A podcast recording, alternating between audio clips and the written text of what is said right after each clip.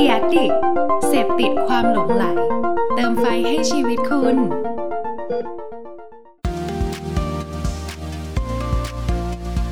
Addict Talk ชวนเพื่อนมาเล่า เมาส์มอยแบบเจาะลึก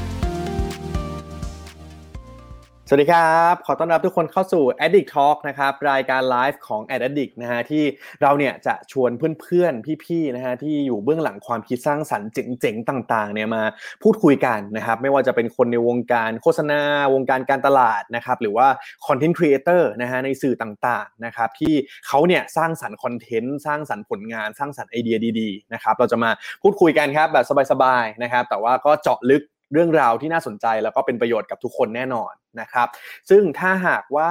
ใครที่วันนี้เนี่ยอาจจะเข้ามาฟังแล้วเอ้ย ฉันไม่สะดวกฟังตลอดจนจบนะครับ สามารถเข้ามาติดตามรับชมรับฟังย้อนหลังกันได้นะครับ เพราะว่าหลังจากที่เราไลฟ์เนี่ยเราก็จะมีให้รับชมทั้ง Facebook นะครับแล้วก็ YouTube นะครับรวมถึงพอดแคสต์ด้วยนะครับ ก็สามารถเสิร์ชชื่อ Addict Talk ได้เลยนะครับ จริงๆแล้วเนี่ยวันนี้หลายคนน่าจะติดตามแล้วนะฮะว่าวันนี้เราได้รับโอกาสสุดพิเศษมากๆนะครับจากทั้ง 3 แฟนเพจนะฮะก็เป็นเพจที่ถ้าใคร ให้ความสำคัญเกี่ยวกับเรื่องสิ่งแวดล้อมเนี่ยน่าจะคุ้นหูคุ้นชื่อกันเป็นอย่างดีแน่นอนนะครับทั้งลุงซาเล้งกับขยะที่หายไปนะฮะแล้วก็ Environment นะครับรวมถึง Eco Life ด้วยนะครับยังไงเดี๋ยวเราได้พบกับพวกเขาแน่นอนนะครับก็ใครมีคำถามอะไรเนี่ยเดี๋ยวเราฝากกันมาพูดคุยในคอมเมนต์ได้เลยนะครับก็ก่อนอื่นที่เราจะพบกับแขกรับเชิญของเราครับขอประชาสัมพันธ์เล็กน้อยฮะเพราะว่าจริง ๆ ตอนนี้ก็ ถือว่าเป็นช่วงท้ายๆของเดือนนี้แล้วนะครับซึ่งเดือนนี้เนี่ย Addict เราเองนะครับให้ความสำคัญกับเรื่องสิ่งแวดล้อมมากๆเลยนะครับจึงเป็นที่มาของไลฟ์นี้เหมือนกันนะฮะที่เราเนี่ยจะทำ content ครับเป็น environmental month นะครับที่เราเนี่ยไปมีทั้งสัมภาษณ์พี่เชอรี่นะครับมีไลฟ์กับครูลูกกอล์ฟไลฟ์กับเอเจนซี่เดอะไฟล์19นะฮะแล้วก็ content เยอะแยะมากมายครับมีไปพาไปรับชมนิทรรศการหนึ่งกับพี่สิงห์วรรณสิงห์มาด้วยนะครับแล้วก็อย่างวันนี้ตอนเช้านะครับเพิ่งมีบทสัมภาษณ์ของพี่เอสกินเนอรี่ด้วยนะครับยังไงก็สามารถติดตามกันไปย้อนรับชมรับดูอย่างไรในช่องทางต่างๆ ได้เลยนะฮะก็หลากหลายมากๆนะครับโอเค ผมว่าตอนนี้น่าจะถึงเวลาแล้วนะฮะแล้วก็คิดว่าหลาย ๆ คนเนี่ยก็คงติดตามรอคอยนะครับจะได้พูดคุยกับพวกเขาแบบสดๆนะฮะแล้วก็ส่วนตัวผมเองคิดว่าวันนี้น่าจะเกิน 1 ชั่วโมงแน่นอนนะครับดังนั้นเนี่ยเราไปเจอกับเขากันเลยดีกว่านะครับเดี๋ยวผมขอเรียนเชิญแต่ละท่านค่อย ๆ เข้ามาทีละคนละกันนะครับจะได้แนะนำตัวกันนะครับขอเรียนเชิญท่านแรกครับ สวัสดีครับคุณเปรมเปรมสวัสดีครับ คุณเปรมครับรบกวนเปิดไมค์นิดหนึ่งครับ ลืมลืมไปสวัสดีครับ สวัสดีครับ สวัสดีครับคุณเปรมรบกวนแนะนำตัวหน่อยครับ อ่า ผมเปรมพุทธิยานนท์ครับ ก็เป็นเจ้าของเพจลุงซาเล้งกับพยานที่หายไปครับผมหลายคนอยากจะรู้นะครับว่าหน้าตาที่แท้จริงของคุณลุงซาเล้งเนี่ยคือใครนะครับ ก็คือคุณเปรมนี่เองครับนะครับท่านที่สองครับ ผมเชิญคุณตูนครับ คุณตูนสวัสดีครับสวัสดีครับ คุณตูนช่วยแนะนำตัวหน่อยครับ ผม ครับ ตูนนะครับ ผมก็ เป็นทีมครับจากเพจ Equalife ครับ ได้ฮะเดี๋ยวอีกท่านหนึ่งครับ สวัสดีครับคุณใหม่ สวัสดีค่ะ ใหม่สวัสดีครับ คุณใหม่แนะนำตัวหน่อยครับผม ค่ะ ก็ใหม่นะคะ เป็น co-founder ของทาง Environment ค่ะ ก็มาเป็นตัวแทนเพื่อนๆนะคะ แล้วก็ทีม ทุกคนดูเกรงมากเลยนะฮะตอนนี้ก็บอกว่าวันนี้สบายๆนะครับ แล้วก็จริง ๆ แล้วเนี่ยผมก็ ค่อนข้างตื่นเต้นมากๆเหมือนกัน เพราะว่าอย่างที่เมื่อกี้เราพูดคุยกันก่อนเริ่มไลฟ์นะฮะว่าเหมือนแต่ละท่านเนี่ยอยู่คุกคีอยู่ในวงการที่ใกล้ ๆ กันแหละ แต่ว่าอาจจะยังไม่ได้มีโอกาสมาพูดคุยแบบสดๆแบบนี้พร้อมกันด้วยซ้ำนะฮะดังนั้นเนี่ยวันนี้เราถือว่าได้รับเกียรติจากทุกท่านอย่างมากเลยนะครับโอเค มาเดี๋ยวเข้ามาที่คำถามที่เราอยากจะพูดคุยกันในในวันนี้เลยดีกว่านะครับ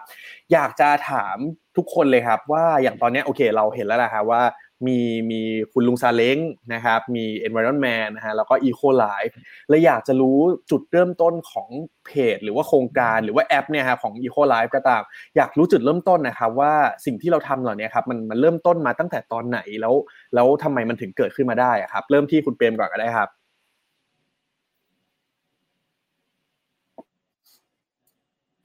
เหมือนจะค้างนะครับ ตอนนี้อะงั้นผมให้เป็น คุณใหม่ก่อนละกัน ค่ะ ก็เอ่อเพจ Environment นะคะ ก็เอ่อก่อตั้งมาด้วยด้วยความอยากที่จะทำนะคะ ในการแบบทำเกี่ยวกับธุรกิจ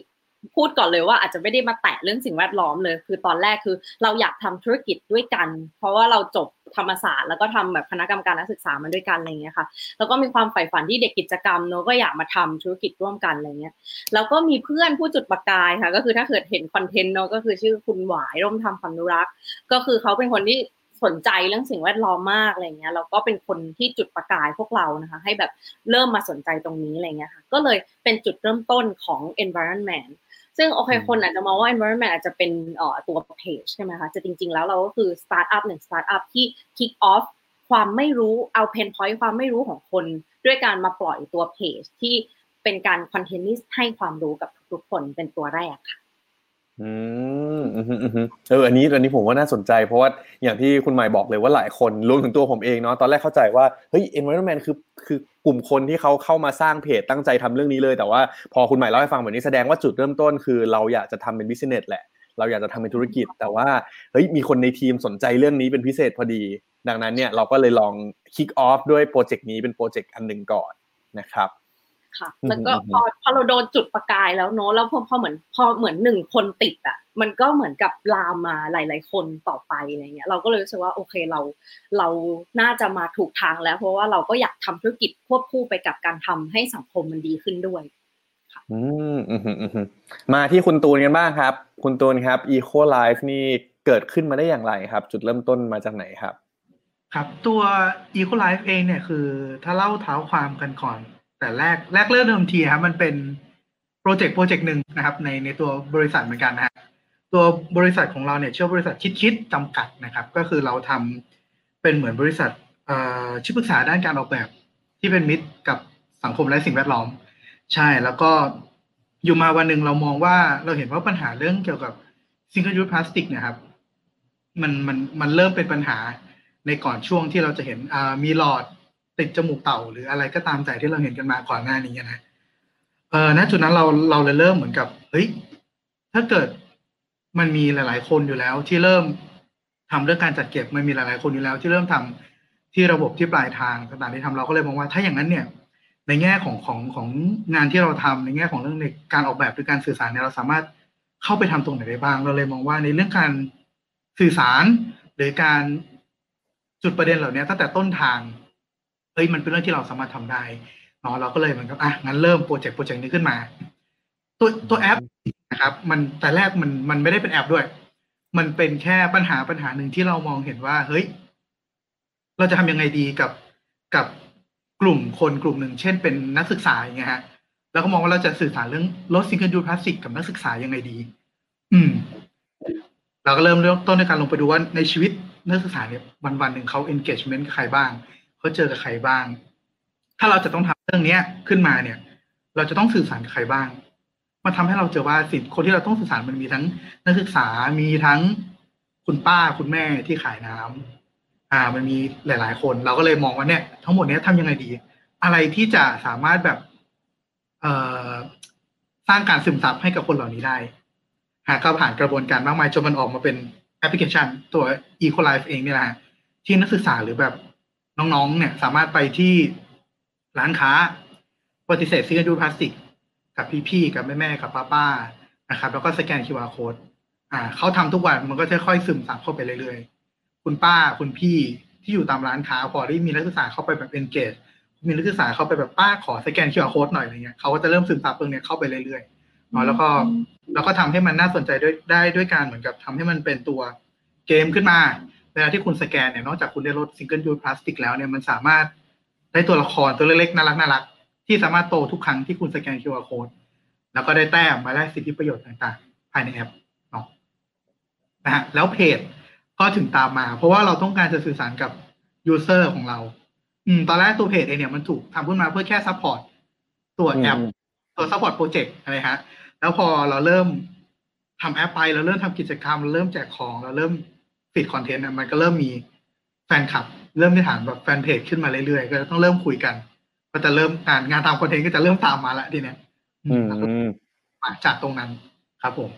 อืมอืมอืมเพราะว่าอย่างของ Eco Life เองเนี่ยผมจะเห็นว่าแบบเฮ้ยมันมีเหมือนเป็นสกอร์ของแต่ละมหาลัยด้วยเนาะว่าแบบที่ไหนนี่แบบเฮ้ยให้ให้ความสำคัญกับเรื่องนี้มีที่ไหนที่แบบว่ามีนิสิตนักศึกษาเนี่ยเริ่มปฏิบัติเกิดการเปลี่ยนแปลงพฤติกรรมแล้วด้วยนะฮะก็เลยเป็นอะไรที่น่าสนใจมากๆ นะครับ เดี๋ยวเราได้เจาะลึกกันอีกแน่นอนครับ มาที่ย้อนมาที่คุณเปรมครับ คุณเปรมครับ อันนี้ทุกคนน่าจะอยากรู้เลยฮะว่าคุณลุงซาเล้งกับขยะที่หายไปกำเนิดมาได้อย่างไรครับครับอ่าจริงๆเรื่องยาวไม่ทราบได้ยินผมชัดเจนไหมครับ ได้อยู่ครับ ได้ได้ยินเสียงไหมครับได้ยินนะโอเคพอดีมันไม่ค่อยชัดนะของผม อ่า จริง ๆ เรื่องผมมันยาวมากเอาว่าสักสี่ปีที่แล้วแล้วกันครับสี่ปีแล้วผมเนี่ยเริ่มทำสตาร์ทอัพตัวหนึ่งก็คือเป็นแบบ ช่วงนั้นก็แบบว่า เราทำธุรกิจที่บ้านเราก็เราเราก็เบื่อเนาะแล้วก็แบบไม่อยากทำสตาร์ทอัพอะเรารู้สึกว่ามันควรจะมีการเปลี่ยนแปลงอะคนยุค gen gen เป็นผมละ gen ผมมันสามสิบกว่า Gen Y เราอยากเปลี่ยนแปลงอะเราอยากบอกว่าทำอะไรใหม่ๆที่เป็นธุรกิจรีไซเคิลที่แบบ อ่าต้องเปิดว่าที่บ้านผมทำธุรกิจธุรกิจรีไซเคิลหรือรับซื้อของเก่านั่นแหละนะครับ เราอยากจะแบบทำธุรกิจแบบใหม่ ซึ่งเราก็เอ้ยเราเราก็คิดได้ว่าเราอยากจะทำคล้ายๆ Grab อะไรเงี้ย คือเราอยากให้คนแบบว่าสามารถขายขยะได้ง่ายๆ แล้วก็ไปร่วมกับเพื่อน แล้วก็ทำสตาร์ทอัพตัวหนึ่งนะครับทำมาเรื่อยๆ เนี่ย ก็ปีสองปี ปรากฏว่าสุดท้ายแล้วมันมันมันไม่ work ในหลาย ๆ อย่างคืออ่าเงินก็เสียไปแล้วก็ทีมตอนตอนนั้นสุดท้ายทีมแตกทีมแตกเนี่ยเดิมทีเนี่ยผมจะตั้งเพจหนึ่งเพื่อให้มาเขาเรียกว่ามาเป็น marketing ของแอป แต่พอทีมแตกแล้วกลายเป็นว่าสิ่ง สิ่งที่ผมทำได้อย่างเดียวคือการเปิดเพจเพราะว่าผมเหลือคนเดียวละแต่ผมก็ยังยังมีความฝันมันเหมือนเดิมว่าเราอยากจะให้ธุรกิจรีไซเคิลเนี่ย มันเข้าถึงคนทั่วไปอะ เราอยากให้มันแบบอยู่เป็นหลังบ้านเป็นอยู่ในตอกแคบๆที่คนเราไม่เคยเข้าไป เราไม่มีใครเคยเดินเข้าไปรู้จักว่าไอ้ร้านของเก่าเป็นยังไง หรือการแยกขยะที่มันมีมูลค่าจริงๆเป็นยังไงเออเราเลยว่าโอเคงั้นเราเปิดเพจขึ้นมาดีกว่าสื่อสารตรงนี้ครับเลยเราคิดว่า อะงั้นเราก็คิด idea concept เพจว่า concept เพจเนี่ยก็น่าจะเป็นคุณลุงสักคนหนึ่งว่ามาแบบแยกขยะโชว์นี่คือคือ idea concept แรกของเพจก็คือเซตว่าเออมีคุณลุงสักคนหนึ่งก็มาแยกขยะโชว์ขยะอะไรก็ได้วันละวันละหนึ่งชิ้นนะครับ ช่วงแรกเนี่ยถ้าเห็นอ่าอ่าเขาเรียกว่าเป็นช่วงแรกเนี่ยผมก็จะเป็นการเป็นมุมบนมุมถ่ายแบบเป็นเขาเรียกอะไรตัววิวของก็คือขยะชิ้นแยกเป็นอะไรได้บ้าง และแต่ละอย่างเอาไปทำอะไรได้บ้าง ผมก็จะมีชี้ชี้เอาง่ายๆสไตล์ผมนะคือผมไม่ได้เป็นกราฟิกนะผมก็แบบผมทำบนจีโน้ตของของของแม็กอะก็คือแบบเอามาทำเป็นสไลด์หน้าหนึ่งแล้วก็เอารูปมาตัดก็ถ่าย แล้วก็ชี้ว่านี่เป็นอะไรแยกยังไงอะไรครับ ก็กะว่าจะทำสักตอนสัญญากับตัวเองว่าเออทำทำมาสักปีหนึ่งแล้วกัน เพราะว่าเออคิดว่าคิดว่าผมผมก็คงไม่มีใครสนใจขนาดนั้นนะแล้วถ้าเกิดเราทำแล้วเรา เราหวังว่าเอ้ยทำแล้วต้องมีคนไลค์อะไรเงี้ยคิดว่ามันคงไม่มีคนไลค์ผมก็เลยว่างั้นสัญญากับตัวเอง ประมาณว่าบังคับตัวเองให้ทำปีหนึ่งปีหนึ่งก็มาสามร้อยหกสิบห้าชิ้นตอนนั้นผมผมแบบคิดว่าเออปีหนึ่งวันละชิ้นก็สามร้อยหกสิบห้าชิ้นเองมีคอนเทนต์เหลือเฟือน่ะ ปีหนึ่งอะไรเงี้ย ก็เลยเริ่มทำก็คือเป็นจุดเริ่มต้นของเพจอืมคือจริง ๆ พอฟังอย่างนี้พอทั้งสามท่านเล่าให้ฟังแล้วฮะมีจุด common นั้นอย่างหนึ่งคล้ายๆ กันเลยเนาะว่าเหมือนทุกคนทำเป็นแนวสตาร์ทอัพหรืออะไรอย่างนี้ขึ้นมากันก่อน เนาะทั้งๆที่ตอนแรกผมผมไม่เคยทราบเลยเหมือนกันนะว่าเฮ้ยทุกคนเนี่ยเกิดจากแนวคิดของสตาร์ทอัพก่อน แต่ว่ามันอาจจะมองว่าช่องทางนี้แหละเป็นช่องทางที่เอาไว้ในการสื่อสารช่องทางอะไรต่างๆ แต่ว่ามันก็สามารถสร้างการเติบโตขึ้นมาในทุกวันนี้นะครับ ดังนั้นสิ่งที่ผมอยากจะทราบต่อไปพอทุกคนให้เห็นถึงจุดเริ่มต้นแล้วฮะเลยอยากรู้ว่า เอ๊ะแล้ว คือถ้าสมมติว่าพูดถึง ในแง่ของการทำคอนเทนต์หรือว่าทำธุรกิจทำสตาร์ทอัพทำแอปต่างๆ ที่เป็นเรื่องสิ่งแวดล้อมแบบนี้ฮะมันดูเป็นสิ่งที่น่าจะต้องใช้ทีมงานพอสมควรเลยฮะย้อนมาที่คุณใหม่เลยละกัน ว่าอย่างตอนนี้ครับ แสดงว่าตัว environment เนี่ย ถือว่าเรามีทีมงานทำมันกี่คนนะฮะเป็นแบบเป็นบริษัทเลยป่ะครับ หรือว่าเป็นยังไงบ้าง ก็ ก็นั่นค่ะจากที่ไม่บอกจุดเริ่มต้นเนาะก็คือเริ่มจากการที่เป็นหกคนอะไรเงี้ยเริ่มจากว่าเราก็อยากที่จะเหมือนคุณลุงแสดงว่าอยากจะสื่อสารก็คือเป็นเราก็เลยเหมือนตั้งชื่อเพจว่าเป็น environment บวก man เพื่อทำให้ธรรมชาติและคนอยู่ด้วยกัน ค่ะ โดยที่คนที่เริ่มเพจเลยนะคะ คือเริ่มเริ่ม business ตัวนี้เลย ก็คือเราจัดตั้งบริษัท แต่ว่าเราก็คิกคิกออฟในนามเพจเหมือนคุณลุงซาเล้งเลยค่ะ แล้วก็เราก็เลยรู้สึกว่าโอเค พอทำมาปีหนึ่งแล้วเนี่ย มันรู้สึกว่าเฮ้ยมันมันมันมันเกินคาดกว่าที่เราหวังไว้มากเลยค่ะ เราก็เลยแบบจัดตั้งบริษัทกันนะคะ ตอนแรกก็คือมีกันอยู่ 6 คนเป็น co-founder นะคะ แล้วก็ทีนี้ตอนนี้ก็คือเริ่มขยายทีม เริ่มมีคนเข้ามาอะไรอย่างเงี้ย แต่ก็อยู่ที่ประมาณสิบถึงสิบห้าคนอะไรเงี้ย แต่ว่าเราก็ยังยินดีที่จะรับพาร์ทไทม์อยู่นะ ขอแบบโปรโมทว่าใครสนใจที่อยากที่จะมาทำงานร่วมกันอะไรเงี้ยค่ะ ก็เชิญได้เลยยินดีมากค่ะอืมอืมอืม ทางทางฝั่งของคุณตูนล่ะครับ ของเราเป็นบริษัทเลยป่ะฮะหรือว่าทำกันยังไงบ้างทุกวันนี้อ่าตัว KidKid เองเป็นบริษัทครับ อืมเป็นเป็นบริษัทเลยแต่ว่าเราเป็นบริษัทเล็ก ๆ บริษัทหนึ่งที่ที่เหมือนมีคนทำงานอยู่ประมาณถ้ารวมทั้งหมดน่าจะประมาณแปดคน ประมาณนี้ก็แต่ละตอนนี้คุณทำคุณใหม่แซงแล้วนะฮะ ยอมฮะก็ก็มีมีกันแปดคนครับ ซึ่ง ตัวตัวแต่ละคนก็จะมีหน้าที่ต่างๆกันไปเนาะอย่างผมเองจริง ๆ ก็เป็น project manager กับเป็นดีไซเนอร์นะครับสองอย่างก็จะมีกราฟิกมีฝั่งที่เขาทำแอปกันอีกสองสามคน แล้วก็มี AE ที่เหมือนจะต้องเหมือนกับขายงานประมาณนี้ แล้วก็มีบอสอีกสองท่านนะครับ ก็คือคุณท็อปกับคุณนนท์ก็เนี่ยทำงานด้วยกันมีอยู่แปดคนเนะครับอืมอืมอืมอืมอืมครับผมทางคุณเปรมล่ะครับ คุณลุงซาเล้งทุกวันนี้นี่คือเรายังทำคนเดียวอยู่หรือเปล่า หรือว่ามีทีมงานยังไงบ้างไหมฮะถ้าใครสังเกตครับก็ช่วงสักสี่ห้าเดือนหลังเนี่ย จะเห็นว่ากราฟิกมันเริ่มสวยขึ้น ซึ่งซึ่งซึ่งซึ่งซึ่งรับน้องเป็น full-time เข้ามาทำกราฟิกให้ครับ แต่ว่าปีครึ่งที่ผ่านมาคือทำเอง แล้วก็ก็ตอนนี้ก็มีมีน้องช่วยหนึ่งก็ทำกราฟิกให้ครับแต่แต่ว่าผมคุมด้านคอนเทนต์อยู่ว่าเออวันนี้โพสอะไรดีอะไรเงี้ย ก็ทำเองก็ค่อนข้างเหนื่อยเหนื่อยมากครับ เข้าใจเลยฮะ เพราะว่าอย่างของผมเองแอดดิกในช่วงก่อนหน้านี้ ผมก็ทำเองเหมือนกันเพิ่งมาขยายทีมเหมือนกันนะครับเพราะเพราะวันนี้ผมคิดว่าเดี๋ยวคงเจาะลึกในมุมของด้านคอนเทนต์ละกันนะฮะเพราะว่าถ้าไปเจาะลึกสตาร์ทอัพเนี่ยผมผมคิดว่าผมเองก็อาจจะไม่ถนัดเหมือนกันนะฮะอย่างเงี้ยเลยอยากจะทราบครับว่า ผมเท่าที่ติดตามคอนเทนต์ของทุกๆคนนะฮะจะเห็นเลยว่าเฮ้ยมีมีทั้งข่าวสาร มีทั้งความรู้มีทั้งอะไรต่างๆเนี่ยครับเลยอยากจะทราบว่าปกติแล้วอะครับที่มาของเนื้อหาที่มาของข้อมูลเหล่านี้ฮะเราไปหามาจากไหนอะครับ หรือว่ามันมันเพราะว่าผมผมคิดว่าหลายคนอยากจะรู้เหมือนกันว่าเฮ้ยเพจนี้เขารู้ได้ยังไงอะข้อมูลนี้หรือว่ามันมีเทคนิคแบบนี้ด้วยเหรอเขาหามาจากไหน เอาที่คุณเปรมก่อนก็ได้ครับ สลับกันบ้างอ่าช่วงแรกผมก็จะ จะใช้การความรู้ความประสบการณ์ตัวเองว่าเราทำในธุรกิจนี้เนาะแล้วก็เอาแค่ความรู้ของตัวเองมาเขียน แล้วเราก็แต่ว่าต้องบอกไว้เลยว่า จริง ๆ แล้ว ผมไม่ได้รู้เรื่องคือคือที่ร้านของผมอะที่ร้านรับซื้อของเก่าที่ที่บ้านนะครับก็ มันมีขยะหลายชนิดเนาะผมก็ทำแค่เฉพาะกระดาษเศษเหล็กขวดแก้วโลหะเพราะฉะนั้นเนี่ย ผมจะไม่มีความรู้เรื่องพลาสติกเลย ซึ่งไอ้พลาสติกเนี่ยมันเป็นสิ่งที่คนอยากรู้เยอะเพราะมันยากสุดละคือคือในในวงการรีไซเคิลจะรู้ว่าไอ้พลาสติกเนี่ยยากสุด เป็นตัวที่รีไซเคิลยากสุดแล้วก็มีแบบโอเวอร์เชื้อมากมาย แต่ผมไม่มีความรู้เลย ซึ่งมันเป็นสิ่งหนึ่งที่ทำให้ผมแบบกล้ากลัวได้ในการเปิดเพจเพราะว่าไอ้ลูซาเลมมันต้องรู้ทุกอย่างอะไรเงี้ย ซึ่งผมไม่มีความรู้เลยนะ แต่พอเริ่มทำไปแล้วก็เราก็พยายามครูพักรักจำไปถามลูกค้าเราถามเพื่อนถามอะไรเงี้ย ซึ่งเอาจริงๆอ่าคนในวงการนี้จะไม่ค่อยบอกกันเท่าไหร่ แล้วก็แอบแอบถามแอบแอบตอบไปเรื่อยๆจนทำเพจมาได้สักระยะหนึ่งอะเชื่อไหมว่าคนที่ได้ความรู้สึกคือผม เพราะว่าเวลาผมโพสต์ผิดก็จะมีคนมาทวงเลยว่าอันนี้ไม่ใช่ลุงแบบนี้อันนี้ผิด ผมก็จะผมก็ inbox ไปถามเขาเลยว่าเออแล้วที่ถูกเป็นไงครับแล้วผมก็ถามเขาใหญ่เลย คือขอความรู้เขาเลยว่าอ๋ออ๋อเป็นนี้ผมก็เก็บความรู้มากลายเป็นว่าไอ้คนคนที่ได้ความรู้สึกในในตั้งแต่ทำเพจมาผมว่าผมได้ความรู้เยอะสุดละครับ ก็คือช่วงแรกก็จะเป็นคอนเทนต์เอาประสบการณ์เนาะส่วนช่วงหลังๆเนี่ย เมื่อทำไปสักระยะหนึ่งมันเริ่มตัน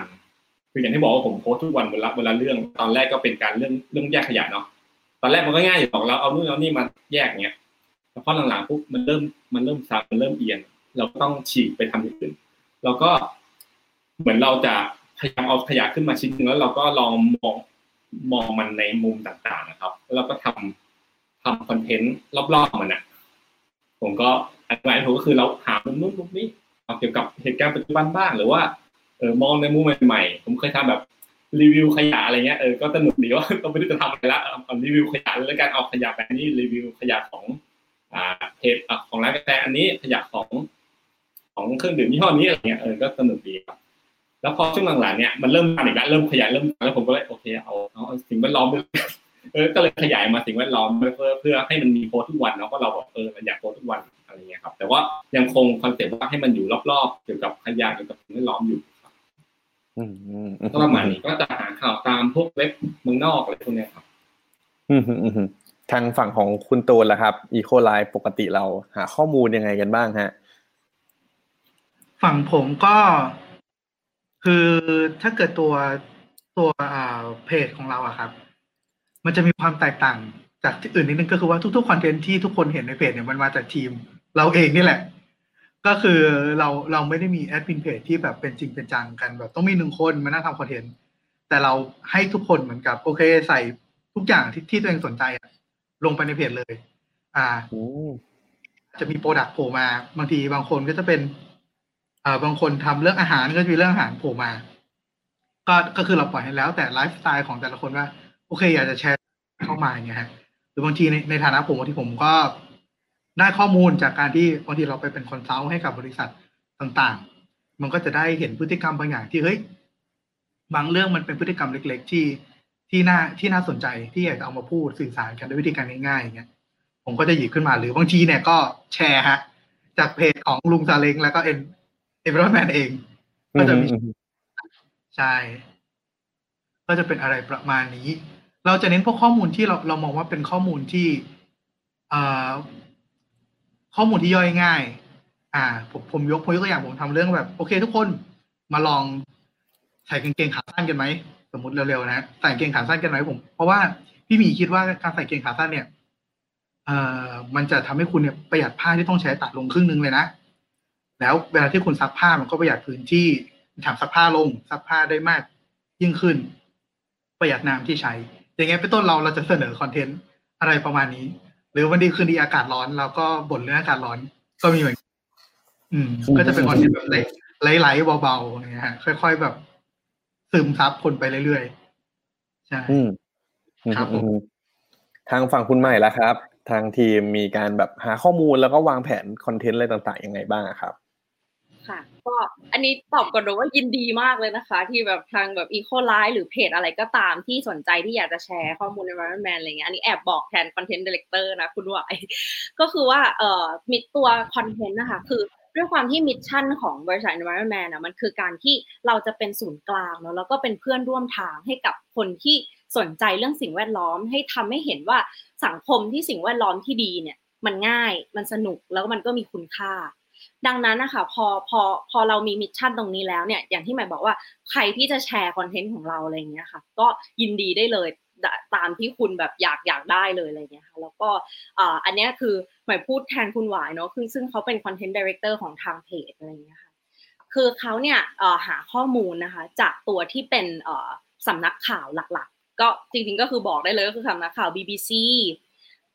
สำนักข่าว กรีนนิวต่างๆ ที่เป็นของต่างประเทศนะคะ แล้วก็เป็นแบบ CNN อะไรอย่างเงี้ยนะคะ ซึ่งแบบแต่ละแหล่งข้อมูลที่มาค่อนข้างที่จะเอ่อน่าเชื่อถือเนาะแล้วในขณะเดียวกันเราก็จะมีในส่วนของคอนเทนต์ที่เราเอามาจากในประเทศ หรือแม้กระทั่งคุณลุงซาเล้งเองอะไรเงี้ยก็แชร์มาแบบให้เราแบบเฮ้ยช่วย พูดเรื่องนี้หน่อยเนาะเป็นกระบอกเสียงให้กับแบบอย่างอย่างเรื่องห่านเนาะล่าสุดเนาะที่ที่ที่เห็นอะไรเงี้ยก็ก็เลยเออทำให้เรารู้สึกว่าจริง ๆ แล้วนอกนอกเหนือจากคอนเทนต์ที่เป็นต่างประเทศแล้วเนี่ยคอนเทนต์ที่เป็นในประเทศเองเนี่ยเราก็หาข่าวจากในประเทศหรือแฟนเพจหรือว่าเพื่อนบ้านของเราเนาะส่งมาให้เราโปรโมทอะไรเงี้ยค่ะ ซึ่งก็จะเป็นสิ่งที่เออเราก็คือทำกันอยู่ ซึ่งคอนเทนต์หลักๆของ Environman เนี่ยมีทุกทุก part เลยที่บอกว่ามันคือ environment บวก man ดังนั้นเนี่ยสิ่งแวดล้อมมันคือมันอยู่รอบตัวเราอะค่ะ ไม่ว่าจะเป็นเรื่องขยะเอง เรื่อง food waste เรื่องเทคโนโลยีต่างๆ เรื่องป่าไม้ หรือแม้จะแม้แต่กระทั่งเรื่องอวกาศก็ตามอืค่ะมนี่ก็เลยเหมือนเป็นคือคือบางทีเราเราในในมุมมองของ environment อย่างที่หมายบอกว่าเราจะทำให้ทุกอย่าง ที่ทำให้สิ่งแวดล้อมที่ดีอะเราจะเป็นคนช่วยช่วยกันพากันเดินไปค่ะ มันก็เลยเหมือนเป็นสิ่งที่ เออพอพอมันออกมาเป็นอย่างนี้ มันก็เลยคอนเทนต์มันก็เลยออกมาเป็นอย่างนี้อืมอืมอืมอืมผมขอสรุปนิดหนึ่งเมื่อกี้จากที่แต่ละท่านเล่าให้ฟังมานะฮะจะเห็นเลยว่าตอนนี้ถึงแม้ว่าเราจะพูดคุยกับเพจ หรือว่า creator หรือ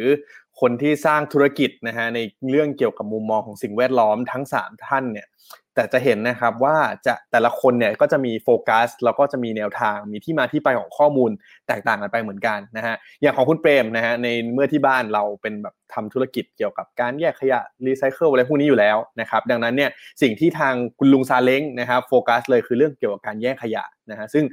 แนวทางคอนเทนต์เนี่ยเราก็จะสังเกตได้จากสมัยก่อนที่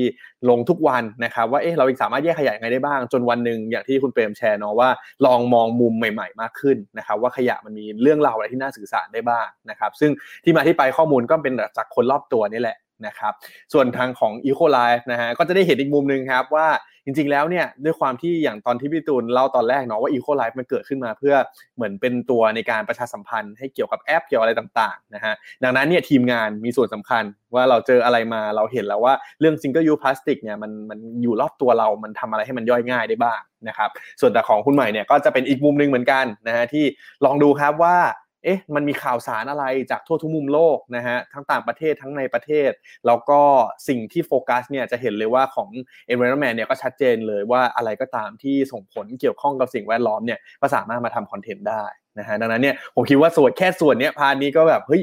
ทำให้หลาย ๆ คนที่ผู้ชมผู้ฟังเนี่ยน่าจะได้เห็นมุมมองเหมือนกันเนาะว่าการทำคอนเทนต์ถึงแม้ว่าเป็นเรื่องที่ใกล้เคียงกันเนี่ยแต่ว่าแนวทางของแต่ละคนเนี่ยก็แตกต่างกันได้อย่างชัดเจนเหมือนกัน นะครับคำถามต่อไปครับ สิ่งที่ส่วนตัวผมเองอยากรู้และคิดว่าหลายคนน่าจะอยากรู้เหมือนกันนะฮะก็คือ ตอนนี้ที่ทุกคนทำอยู่ครับคือพอทุกคนเล่ามาเนาะว่ามันก็เป็นลายลักษณะของสตาร์ทอัพมันก็เป็นลายลักษณะของธุรกิจประมาณนึงแหละ ผมเลยอยากรู้บ้างว่า เอ๊ะเราเราเราทำสิ่งนี้ขึ้นมา มันมันหารายได้ยังไงได้บ้างอะฮะ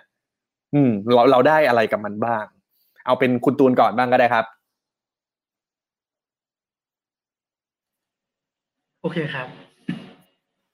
ก็ในในตัวของเพจเองเนาะผมตัวแอปเองอะครับ อ่า แต่แรกที่เกิดมาเนี่ยเขาไม่ได้เกิดเพื่อเพื่อหาเงิน อ่า เราเราเราสตาร์ทแอปขึ้นมาเพื่อที่เรามีจุดมุ่งหมายที่จะอยากจะทำแบบ เรื่องนี้อยากจะสื่อสารเรื่องนี้กับกับทุกๆคน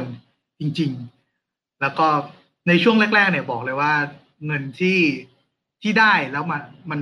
มา run แอปเนี่ยก็เป็นเงินของตัวบริษัทเองฮะซึ่งก็มาโปรเจกต์อื่นๆที่ทำแล้วมันก็จะมาเพื่อที่ให้เราได้ทำตัวเนี้ย run ต่อไปนะครับ แล้วพอเราทำมาได้สักระยะหนึ่งนะครับ มันก็จะมีส่วนของรายได้ต่างๆ มีเข้ามาก็มันก็มีเข้ามา แต่ก็ไม่ถึงกับกับกับเยอะมากก็อย่างที่บอกว่าวัตถุประสงค์แต่แรกเราเราทำมาเพื่อสื่อสารเรื่องการลด single-use plastic ซึ่งมันมันไม่ถูกสร้างขึ้นมาเพื่อหาเงิน อืม รายได้จะมีเข้ามาบ้างจากเรื่องของการบางทีจะมีเรื่องเพจนะครับอย่างทุกคนทำเพจก็ก็คงจะรู้ว่ามันจะมีเรื่องของการแบบเฮ้ยบางทีช่วยสื่อสารเรื่องนี้นะหรือช่วยสื่อสารเรื่องนี้ ส่วนใหญ่เนี่ยในตัวเพจของเราเองก็จะมีบางคอนเทนต์ที่ถ้าเกิดเป็นคอนเทนต์ที่ตัวตัวคนทำเอง เขาตั้งใจทำขึ้นมาจริง ๆ หรืออินจริง เราก็จะโพสให้เลยก็มี แต่บางงานที่มันค่อนข้างจะเป็น commercial เข้ามาอย่างเงี้ย มันก็จะมี ในเรื่องของค่าใช้จ่ายบางอย่างเข้ามาด้วยเหมือนกัน แต่เราก็ยังโฟกัสว่าสิ่งสิ่งนั้น จะยังต้องเป็นสิ่งที่พูดถึงหรือทำเพื่อสิ่งแวดล้อมอยู่นะแล้วก็อีก part หนึ่งก็คือ part ของตัวแอปเองฮะอย่างที่บอกว่าตัวคิดคิดเนี่ยเราเป็นเหมือนบริษัทออกแบบเป็นเหมือนบริษัทที่ทำเหมือนใช้ความคิดสร้างสรรค์ในการแก้ปัญหาต่าง ๆ อืม มันก็จะมีบาง part ที่เราใช้ตัว Eco Life เอง ไปร่วมกับการทำแคมเปญหรือทำโปรเจกต์บางอย่างฮะเพื่อที่จะนำรายได้เข้ามาฮะเส้นทางหารายได้ของเขาก็จะเป็นประมาณนี้สำหรับตัว Eco Life นะครับอืมค่อนข้างชัดเจนนะฮะว่าจากตอนแรกเราไม่ได้คิดว่าเฮ้ยจะหาเงินจากไอ้โปรเจกต์นี้อยู่แล้วเนาะก็คือทำขึ้นมาเพราะทุกคนอินทุกคนแบบเฮ้ยฉันอยากจะช่วยให้สังคมใส่ใจในเรื่องนี้มากขึ้นนะครับ แต่ว่าทำไปทำมาก็มีผลพลอยได้บ้างเหมือนกันนะครับ ทางฝั่งของคุณใหม่ละครับ ตอนนี้มีวิธีการดำเนินธุรกิจยังไงบ้างฮะค่ะก็เอ่อคือเริ่มต้นเนาะจากการที่เป็นงานอดิเรกแล้วกันเรียกเรียกกันว่าอย่างนั้นนะคะ จนแบบณวันนี้ที่มันเดินทางมาจนถึงตอนนี้อะไรเงี้ยค่ะก็ต้องบอกก่อนว่าคือเราทุกคนเนี่ยก็คือทำก็คือแน่นอนอยู่แล้ว คือเราเป็นออนไลน์พับลิเชอร์ก็คืออย่างตัวเพจก็ตามนะคะ ในส่วนที่สองเนาะก็เป็นในส่วนของสินค้า ซึ่งแบบอย่างที่ถ้าทุกคนเห็นอยู่แล้วอะไรเงี้ยก็คือสินค้าเราก็จะนำสินค้าที่ง่ายต่อการใช้ชีวิตของคนเข้ามาใส่ในเรื่องของออแก้วพับได้หรืออะไรก็ตามอะไรเงี้ย ก็คือเราก็พยายามหานวัตกรรมใหม่ๆเนาะจากต่างประเทศเข้ามาอะไรเงี้ยค่ะจากจากเอ่อเพื่อที่จะตอบสนองเนาะ behavior ของมนุษย์ หรือหรือเราเองเนี่ยแหละที่แบบเฮ้ยเราก็อยากรักโลกนะ แต่ในขณะเดียวกัน เราก็อยากใช้ชีวิตให้มันไม่ต่างไปจากเดิมมาก อะไรแบบนี้ค่ะ ก็เลยก็นี่ก็เป็นอีกช่องทางหนึ่งของเรานะก็พยายามที่จะหาสินค้านวัตกรรมเข้ามา ค่ะหรือใครมีก็สนใจก็มามาได้นะคะแล้วก็ใน part ที่สามค่ะเราก็จะเป็นเอ่อ consult นะจริงๆโมเดลเนี้ยมันเกิดขึ้นมา เพราะว่าอ่าเราอะทำเรื่องเรื่องเรื่องสื่อสารทางด้านเรื่องสิ่งแวดล้อมใช่ไหมคะเราก็ได้รับโอกาสจากผู้ใหญ่ใจดีหลายท่านอะไรเงี้ยค่ะในการที่ให้เราเข้าไปเป็นช่วย consult ในเรื่องของการ corporate หรือการทำ waste management ให้กับทางบริษัทหรืออีเวนต์ต่างๆอะไรเงี้ยค่ะก็เป็นแบบช่องทางในในการ เขาเรียกว่าอะไรเป็นรายได้ของเราเนาะจริง ๆ ก็ไม่ต้องบอกก่อนว่าเราอะก็แอบมีคอมเมนต์เข้ามาเยอะมากนะคะว่าแบบเฮ้ยทำไมแบบทำไมเราถึงแบบว่าเราดูเป็นแบบสื่อเนาะแล้วทำไมเราถึงได้ดูแบบไปขายของอะไรเงี้ยคือตอนแรกมันมีการแบบคอนฟ lict กันอยู่อะไรเงี้ยนิดนึงอะไรเงี้ยค่ะ แต่ด้วยความที่แบบลูกเพจเราก็แบบน่ารักมากอะไรเงี้ยคือลูกเพจก็คือเข้าใจ environment ว่า คือเรามีความเชื่ออย่างหนึ่งเพราะ environment ไม่ใช่ org นะคะ ไม่ใช่เอ่อ SE หรืออะไรก็ตามคือ environment คือ business คือเราเชื่ออย่างหนึ่งว่าถ้าเราทำอะไรให้มัน sustain นะคะเราต้องอยู่ได้ด้วยตัวเอง เมื่อวันหนึ่งที่เราอยู่ได้ด้วยตัวเอง เราก็จะมีกำลังมากพอที่จะไปดูแลคนอื่นค่ะ ซึ่งจริงๆคอนเทนต์เนี่ยก็เป็นหนึ่งสิ่งที่เราพยายามที่จะคืนให้เนาะกับกับทางผู้ชมต่างๆที่ที่เราพอที่จะช่วยได้หรือเราอยากที่จะทำมันให้ให้ให้เห็นผลจริง ๆ ในประเทศไทยอะไรเงี้ย ซึ่งตอนนี้แบบว่าทุกพาร์ททุกคนมาสนใจเรื่องนี้แล้วแหละ เหลือแค่เราaction ร่วมกันแล้วอะไรเงี้ยค่ะก็ประมาณนี้ครับผม ทางฝั่งคุณเปรมล่ะครับ ครับผมเอ่อของผมเนี่ยเดิมทีตอนทำเพจเนี่ยไม่ได้คิดว่าจะมันจะหารายได้ได้เลยจำได้ว่าตอนแรกเนี่ยทำมาสามเดือน ก็เริ่มเริ่มมีเอเจนซี่เขา inbox เข้ามาแล้วเขาบอกว่าขอทราบ rate card ของเพจด้วยค่ะผมบอกคืออะไรวะrate card แปลว่าอะไรวะผมก็ไป search rate card คือแล้วอ๋อมันเป็น ค่าเรียกว่าค่าโฆษณาเลยใช่ไหมผมบอก ผมก็เลยบอกอ๋อไม่รับโฆษณาครับเพจนี้ไม่รับโฆษณาด้วยด้วยความส่วนหนึ่งตอนนั้นเพจผมไลฟ์อยู่ประมาณสักห้าพันอะเริ่มมีคนมาถาม rate card แล้วผมบอกห้าห้าพันที่ผมจะคิดเท่าไหร่ดีอะไรเงี้ยเพราะผมเคยไปไปรู้มาว่า คือผมเคยจะลง ad ในเพจเพจหนึ่งคนไลฟ์ประมาณสี่ห้าแสนมั้งเป็นเพจของของภายในจังหวัดจังหวัดเชียงใหม่นะครับผมไปถามเขาเขาบอกว่าค่าตาค่าค่าโพสต์หกพันบอกโหห้าแสนได้หกพัน ห้าพันนี่ไม่เหลือหลักร้อยผมบอกผมก็เลยแบบโอ๊ยไม่เอาครับไม่เอาคือปฏิเสธยาวเลยครับ คือ ตอนนั้นเอเจนซี่เข้าเยอะมากประมาณสักยี่สิบสามสิบเจ้าเลยนะผมปฏิเสธแอดอยู่ปีหนึ่งจนมา จนมามาเจอน้องน้องน้องน้องคนหนึ่งแบบเพจ Refill Station น่าจะรู้จักกันเนาะคือคือน้องแพรเขาผมเขาก็บอกพี่พี่ทำมาทางขนาดเนี้ยพี่รับเงินบ้างเถอะเพราะว่า พี่ก็ทำสตาร์ทอัพไม่ใช่เหรอ ก็คือ คือผมทำสตาร์ทอัพอยู่แล้วสตาร์ทอัพในก็เผาเงินไปเยอะมาก คือเรียกว่าเผาอะเผาทิ้งเยอะมาก พี่ก็ไหนๆมันหารายได้ได้ทำไมพี่ไม่พี่ไม่รับก็พี่จะรับเท่าไหร่จะรับพันสองพันเนี่ยมันมันไม่คุ้มไงผมก็พี่พี่เป็นไมโครอินฟลูเอนเซอร์พี่เรียกได้มากกว่านั้น ผมก็เลยอ๋อเหรอเรียกเท่าไหร่ดีผมก็ผมก็เลยลองลองเรียกเรียกตามเลทที่ที่น้องแนะนำแล้วปรากฏว่าเขาเอาไปให้ผมเฮ้ย แบบนี้ก็ได้เหรอคือผมเป็นคนไม่รู้เลยนะว่าว่าไอเพจมันหาเงินยังไงเฮ้ยได้ขนาดนี้เลยเหรออะไรเงี้ยก็ที่จริงมันก็ไม่ได้เยอะมากนะแต่สำหรับผมที่ไม่เคยคิดว่าจะหาเงินได้อะก็เฮ้ยเออ มันได้เงินแฮเราก็เลยเราก็เลยโอเคเราก็เลยวางแผนว่าอย่างงั้นเราก็ก็รับแหละแต่ว่าเราก็ต้องมีเงื่อนไขของเรานะว่า ผมก็จะมีเงื่อนไขให้เขาตอนแรกหรือว่าเพจนี้ไม่ไม่อ่าเขาเรียกโฆษณา ถ้าเป็นสินค้าก็ต้องรักโลกต้องไม่ไม่ทำลายสิ่งแวดล้อมเนี่ยผมจะมีเลทของผมว่า ต้องต้องอะไรบ้าง ก็จะเป็น แล้วแล้วคอนเทนต์ที่ทำให้เกี่ยวกับเกี่ยวกับโฆษณาก็จะต้องมีความรู้นิดหนึ่งครับคงไม่ใช่ทำแบบขายของอย่างเดียวเลยอย่างน้อยต้องมีความรู้ให้ให้ผู้อ่านนิดหนึ่งครับก็จะเป็นแนวจากที่ทั้งสามท่านแชร์มานะฮะก็จะเห็นความหลากหลายอีกเช่นกันนะครับว่าแน่นอนว่าสิ่งหนึ่งที่ทุกคนน่าจะมีคล้ายๆกันด้วยความที่เราเป็นพับบิเชอร์เราเป็นเราเป็นสื่อเนาะเราเป็นพื้นที่อันหนึ่งที่ สามารถเป็นช่องทางในการประชาสัมพันธ์ได้นะครับ แน่นอนว่าก็มีเจนซี่มีแบรนด์ที่เขาก็สนใจเหมือนกันที่จะใช้พื้นที่ของเรานี่แหละ ในการประชาสัมพันธ์ไปยังคนที่ติดตามเรานะครับ แต่ว่าอย่างของคุณใหม่ก็แสดงให้เห็นเลยฮะว่าเฮ้ยถ้าเรามองว่ามันคือ business อะจริง ๆ มันยังมีหนทางอันอื่นอีกหลายอย่างเลยเหมือนกัน ไม่ว่าจะเป็นการขาย product หรือว่าทางทีมเองก็ expertise ด้านนี้ก็สามารถเป็น consult ได้ด้วยนะครับหรือว่าทาง Eco Life เองนะฮะก็สามารถนำไปต่อยอดนะฮะอย่างที่ตัวมี แกนหลักๆ คือแอปพลิเคชันอยู่แล้วเนี่ยเราก็สามารถนำไปต่อยอดเป็นธุรกิจในส่วนนั้นเพิ่มเติมได้ด้วยนะครับก็คิดว่าวันนี้ถ้าถ้าหลายคนเนี่ยอยากจะเป็นคอนเทนต์ครีเอเตอร์บ้างน่าจะเริ่มเห็นเนาะว่าเฮ้ยถ้าทำขึ้นไปแล้วว่ามันมันมีโอกาสยังไงได้บ้างนะครับมีสิ่งหนึ่งครับที่อยากทราบเพิ่มเติมก็คือแต่ละท่านน่ะผมเท่าที่ติดตามคอนเทนต์ของทุกคนเนี่ยจะเห็นเลยว่า เราก็ค่อนข้างให้ความรู้ให้ข่าวสารเพื่อ ป้าหมายของเราอะผมผมคิดว่าตอนแรกมันเป็นคำถามหนึ่งที่ผมอยากจะถามแหละ แต่ผมเห็นแล้วแหละว่าทุกคนทำขนาดเนี้ยน่าจะต้องการให้คนเราอะมีจิตสำนึก หรือว่ามีการเปลี่ยนแปลงพฤติกรรมแหละเนาะและอยากทราบครับว่าแล้วความท้าทายที่เกิดขึ้นนะครับ ในระหว่างที่ทำเพจขึ้นมา หรือว่าระหว่างที่ทำโครงการแต่ละอันขึ้นมาเนี่ยครับมันมีความท้าทายอะไรเกิดขึ้นบ้างแล้ว แล้วเรารับมือกับมันยังไงบ้างครับ เริ่มที่คุณเปรมก่อนก็ได้ครับความท้าทายเนี่ยของความท้าทายแรกจะอยู่ที่ว่าการ หาคอนเทนต์ออกมาครับอ่าอย่างที่ทราบว่าคือผมตั้งใจจะทำทุกวันวันละโพสเนาะแต่ผมก็ทำอาชีพทำเขาเรียกว่าทำงานของตัวเองอยู่แหละ บางวันเนี่ย ความท้าทายคือว่าเราไม่รู้จะว่าว่ามันจะโพสอะไร เราไม่มีคอนเทนต์ในหัวคือผมพอผมตั้งใจว่าจะทำทุกวันเนี่ย บางทีแบบทำงานทั้งวันเหนื่อยมากเลยแบบ เหงื่อโซมเลยทำงานแบบใช้แรงงานเลยแหละครับ ถึงตอนเย็นเรากลับมาละจะจะนอนละคือสี่ทุ่มแล้วยังไม่โพสก็แบบไม่ต้องโพสผมก็ แล้วไม่รู้จะโพสอะไรเราก็นั่งหานี่คือความท้าทายแรกคือแบบ เราต้องเขาเรียกคันเข็นคอนเทนต์ออกมาก็ก็ได้นะคือแล้วแล้วบางทีแบบการโพสแบบคิดเร็วๆคิดง่ายๆอะเฮ้ยมันโดนด้วย ดีกว่าแบบถ้าเรามีเวลาทั้งวันนั่งคิดอ่ามันไม่ค่อยโดนนะ แต่ว่าเวลาเราเขาเรียกว่ามันมีแบบ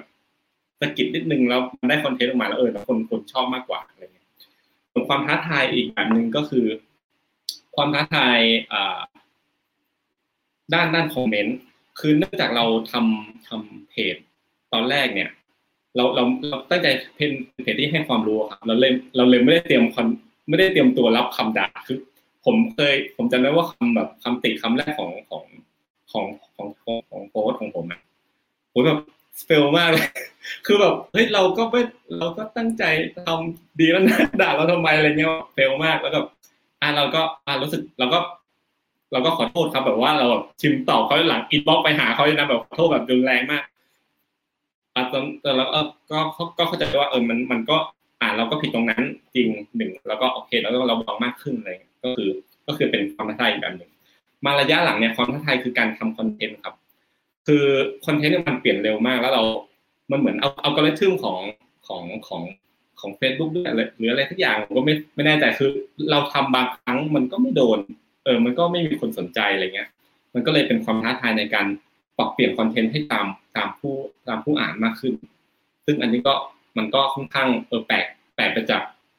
skill ที่เรามีนะเราก็ไม่เคยมาทำคอนเทนต์อะไรเงี้ยแล้วก็เออต้องต้องเรียนรู้ว่าอ๋อเขาชอบแบบนี้นะเขาเขาทำแบบนี้อะไรเงี้ย ก็ต้องเรียนรู้ตรงนี้ก็คือเป็นความท้าทายหนึ่งครับ อืมอืมครับ ทางฝั่งคุณใหม่แล้วครับ มีความท้าทายที่เกิดขึ้นยังไงบ้างครับ ค่ะในส่วนของ environment man นะคะ ก็เอาพูดถึงทีมคอนเทนต์ก่อนแล้วกันเนาะตัวทีมคอนเทนต์เองก็เหมือนคุณลุงซาเล้งเลยค่ะเหมือนคุณเปรมเลย คือเราหนึ่งคือเราโดนเรื่องเราโดนเรื่องคอมเมนต์เนาะที่ที่แบบแต่ส่วนใหญ่ก็ประมาณ 20%ค่ะ 80%ก็เป็นคอนเทนต์ที่เอ่อคอมเมนต์ที่แบบน่ารักกับเราอะไรเงี้ยค่ะ แต่ในส่วนของ 20เปอร์เซ็นต์เนี่ยตอนแรกเนี่ยทีมคอนเทนต์อย่างคุณหวายเนี่ยก็ก็ช็อกเหมือนกันนะ คือเราก็ต้องแบบว่าเหมือน ค่อยๆปลอบเพื่อนเนาะแบบโอเค เราเราก็คงต้องผ่านไปด้วยกันอะไรอย่างเงี้ยแล้วก็วันหนึ่งก็คงจะมีคนเข้าใจเนาะในสิ่งที่เขาอยากสื่อสารแล้วก็ทีมเราอยากสื่อสารออกไปอะไรเงี้ยค่ะในส่วนของแบบ challenge อีกเรื่องหนึ่งของคอนเทนต์ก็คือในช่วงที่มีไฟป่าเนาะทีมคอนเทนต์เราก็คือทำงานหนักมากก็คือ เราอยากที่จะสื่อสารทางเรื่องนี้จริง ๆอะไรเงี้ยค่ะ ก็อันนี้ต้องยกความดีความชอบให้ทีมคอนเทนต์เลยว่าแบบเขาพยายามที่จะทำแบบ ทำตีหนึ่งปุ๊บตื่นมาตีห้าทำอีกอะไรอย่างเงี้ยค่ะ เพื่อให้ทันเหตุการณ์แล้วก็ให้ให้มันดับไฟจริง ๆ เพราะว่าถ้ายิ่งเรา มันคือการแข่งกับเวลาด้วยเนาะแล้วเราก็เลยรู้สึกว่า เนี่ยก็เลยเป็นสิ่งที่เป็น challenge อีกอันหนึ่งพอถ้าสมมติว่าเกิดอะไรขึ้นมา แล้วก็ในส่วนของ challenge อีกอีกอีกฝ่ายหนึ่งนะคะ ที่ที่ใหม่บอกใหม่น่าจะบอกไปแล้วเมื่อกี้ก็คือในเรื่องของว่าเฮ้ยพอเราพอเราเป็นสื่อปุ๊บแล้วเราขยับเราคนมองว่าเราเป็นสื่อปุ๊บแล้วพอเราขยับมาทำในเรื่องอื่น ๆ เนี่ย เราก็จะแบบโดนอ่อนิดนึงในคอมเมนต์ที่ไม่น่ารักเนอะอะไรเงี้ยแต่ว่าเราก็เฮ้ยเราก็สู้เนอะเพราะว่าเราก็อยากที่จะเราก็มองเห็นว่าอีกหลายอย่างที่มันยังจะสามารถที่จะช่วยเปลี่ยนได้จริงๆก็นั่นแหละค่ะก็ก็เป็นสิ่งที่เป็น challenge แล้วก็ใหม่คิดว่าในต่อไปเนาะอันนี้ก็คือเราก็เพิ่งเอ่อเริ่มต้นแล้วก็คิดว่ายังต้องมี challenge อะไรเข้ามาอีกอะไรเงี้ยซึ่งก็ พร้อมค่ะ เตรียมพร้อมมาแล้วนะฮะใช่ค่ะค่ะครับทางฝั่งคุณตูนละครับ ทาง Eco Life เจอ challenge หรือความท้าทายยังไงบ้างครับ เดี๋ยวผมจะแชร์ challenge challenge หนึ่งที่เจอเหมือนเหมือนกันกับทุกคน ที่ทั้งสองท่านที่ทำเพจก็คงเป็นเรื่องของคอนเทนต์นี่แหละฮะคืออย่างที่บอกว่าก่อนหน้านี้เราอาจจะไม่ได้ถึงขั้นเป็นเพจที่ที่เป็นสื่อเท่ากับทั้งทั้งสองเพจนะเนาะเหมือนมันเป็นเพจที่เกิดมาเพื่อ support คนที่ใช้แอป อย่างอย่างที่บอกเอ่อ พอมันเริ่มอย่างที่บอกพอมันเริ่มเริ่มสื่อสาร เริ่มทำคอนเทนต์มาเรื่อยๆเนี่ย ตอนเนี้ย และแผนในอนาคตด้วยก็คือเราก็มองว่าเฮ้ยมันต้องเริ่มทำคอนเทนต์จริงจังแล้วมันต้องเริ่มแบบคิดหาคอนเทนต์ต้องเริ่มวางแผนต้องเริ่มทำ strategy ดีๆอืมอันอันนี้ก็เป็นส่วนหนึ่งของของการทำเพจแต่ว่าถ้าเกิดจะแชร์อีกมุมหนึ่งในส่วนของการทำแอปก่อนที่มันมันจะมาเป็นตัวเนี้ครับ เรามองว่าความท้าทายของมันเนี่ย ผมเจอความท้าทายของตัวโปรเจกต์เนี้ย มาตั้งแต่ครั้งแรกที่เราอย่างที่บอกว่าตั้งแต่ครั้งแรกที่เราลงพื้นที่แหละ ตั้งแต่ยังไม่รู้เลยว่ามันจะออกมาเป็นแอปหรือเปล่า อืม มันจะเป็นวิธีการอะไรก็ไม่รู้อะจนถึงณวันหนึ่งมันกลายเป็นแอป อะในแง่ของโปรเจกต์เราคิดโอเคออกมาเป็นแอปแล้ว เรามีวิธีการที่โอเคแล้ว เราสามารถทำแอปจนเสร็จเรียบร้อย โอเค ปล่อยออกไปปั๊บประเด็นที่ ความท้าทายที่สองก็ผุดขึ้นมา จากเดิมที่อย่างบอกว่าเราเป็นบริษัทออกแบบเนาะเหมือนว่าทุกครั้งที่งานเสร็จเนี่ยมันก็จะเหมือนงานเสร็จ แล้วก็ส่งงาน อ่าทำคอมมูเสร็จแล้วก็ส่งงานถูกไหมอ่าทำแอปเสร็จปุ๊บเสร็จมันไม่เสร็จ เราต้องมาจกับการสื่อสารการที่ปล่อยออกไปแล้ว เฮ้ย มันไม่ใช่แค่ปล่อยออกไปแล้วคนใช้ล้วมันกลายเป็นว่าเราต้องพยายามสื่อสาร เราต้องพยายามแบบบอกเฮ้ยทุกคนมาใช้เราเถอะ มีร้านไหนบ้างที่ทุกคนไปใช้งานได้ แม้กระทั่งการเข้ามาใช้งานแค่ แค่บางสิ่งบางอย่างที่เราเป็นคนทำแล้วเรา แล้วเรารู้สึกว่ามันง่าย ผมยกตัวอย่างเช่น การดาวน์โหลดแอปพลิเคชันจาก store อะเราเจอกับมือถือทุกวันเราอาจจะรู้สึกว่ามันง่ายณวันหนึ่งที่เราไปตลาดฮะเราไปแบบทำแคมเปญที่ตลาดอย่างเงี้ย แค่ประเด็นแค่โหลดตัวแอปจากจาก store เราก็ต้องเหมือนกับ educate กันดี ๆ เลย อืมฮะ นั่นยังไม่นับรวมถึงเมื่อมันปล่อยออกไปแล้ว มีคนใช้แล้วย่อมมี feedback กลับมามากมายมหาศาลเช่นเดียวกันเนาะในฐานะของคนพัฒนาหรือคนทำโปรเจกต์เองก็ต้องรับทุก ๆ อย่างที่เกิดขึ้นตรงนั้นนะเราพยายามปรับปรับปรับปรับปรับจูนทุกอย่างเพื่อให้มันมันโอเค กับ user กับผู้ใช้งานของเราให้ ให้มันได้แบบมากที่สุด อืม เพื่อที่สุดท้ายเขาจะได้แบบอินกับเรา เพื่อสุดท้ายเขาจะได้แบบลดพลาสติกหรือทำสิ่งต่างๆที่เรา อยากจะเชิญชวนเขามาทำนะฮะ อืม โอ้เยอะแยะมากเลยสำหรับสำหรับความช l เลนจ์นี่ยังไม่นับรวมเรื่องของการต้องพัฒนามันต่อไปเรื่อย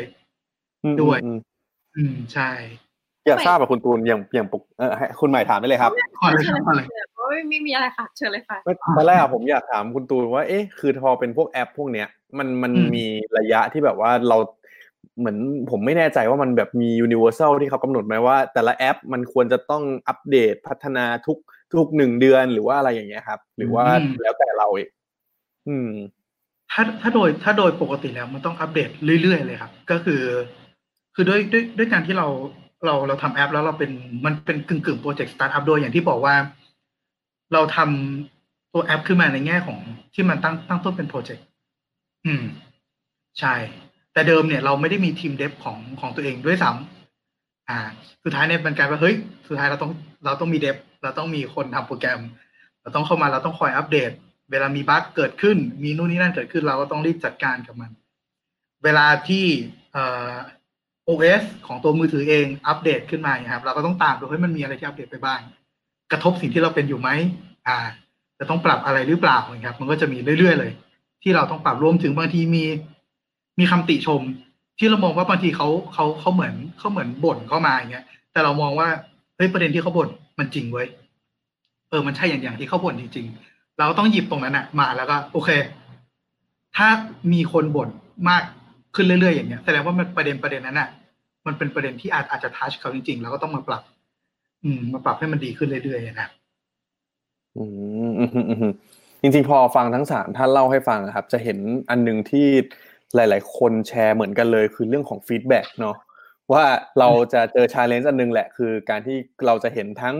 feedback ในทางดีและทางไม่ดีต่างๆนะครับ ซึ่งเราก็เรียนรู้ได้จาก feedback เหล่านั้นเนาะว่าถ้าสมมติไม่ดีมันอาจจะเป็นเพราะความผิดพลาดของเราหรือเปล่า หรือเพราะอะไรนะฮะเราก็จะได้สามารถพัฒนาให้ดีมากขึ้น ไม่ว่าจะเป็นตัวคอนเทนต์เองหรือว่าแอปอะไรต่างๆ ก็ตามนะครับจริงๆ ผมอยากจะบอกว่าทุกคนว่าถ้าสมมติว่ามีคำถามถามกันเองอะครับยกมือบอกผมได้นะ วันนี้เราจะได้ chill ๆกันจนผมจะได้ไม่ต้องถามคนเดียวด้วยนะครับ มีมีอันนึงที่ผมอยากทราบครับ เพราะว่าทุกคนเนี่ยเราอยู่ในถือว่าทุกๆวันของเราณตอนนี้ฮะเราค่อนข้าง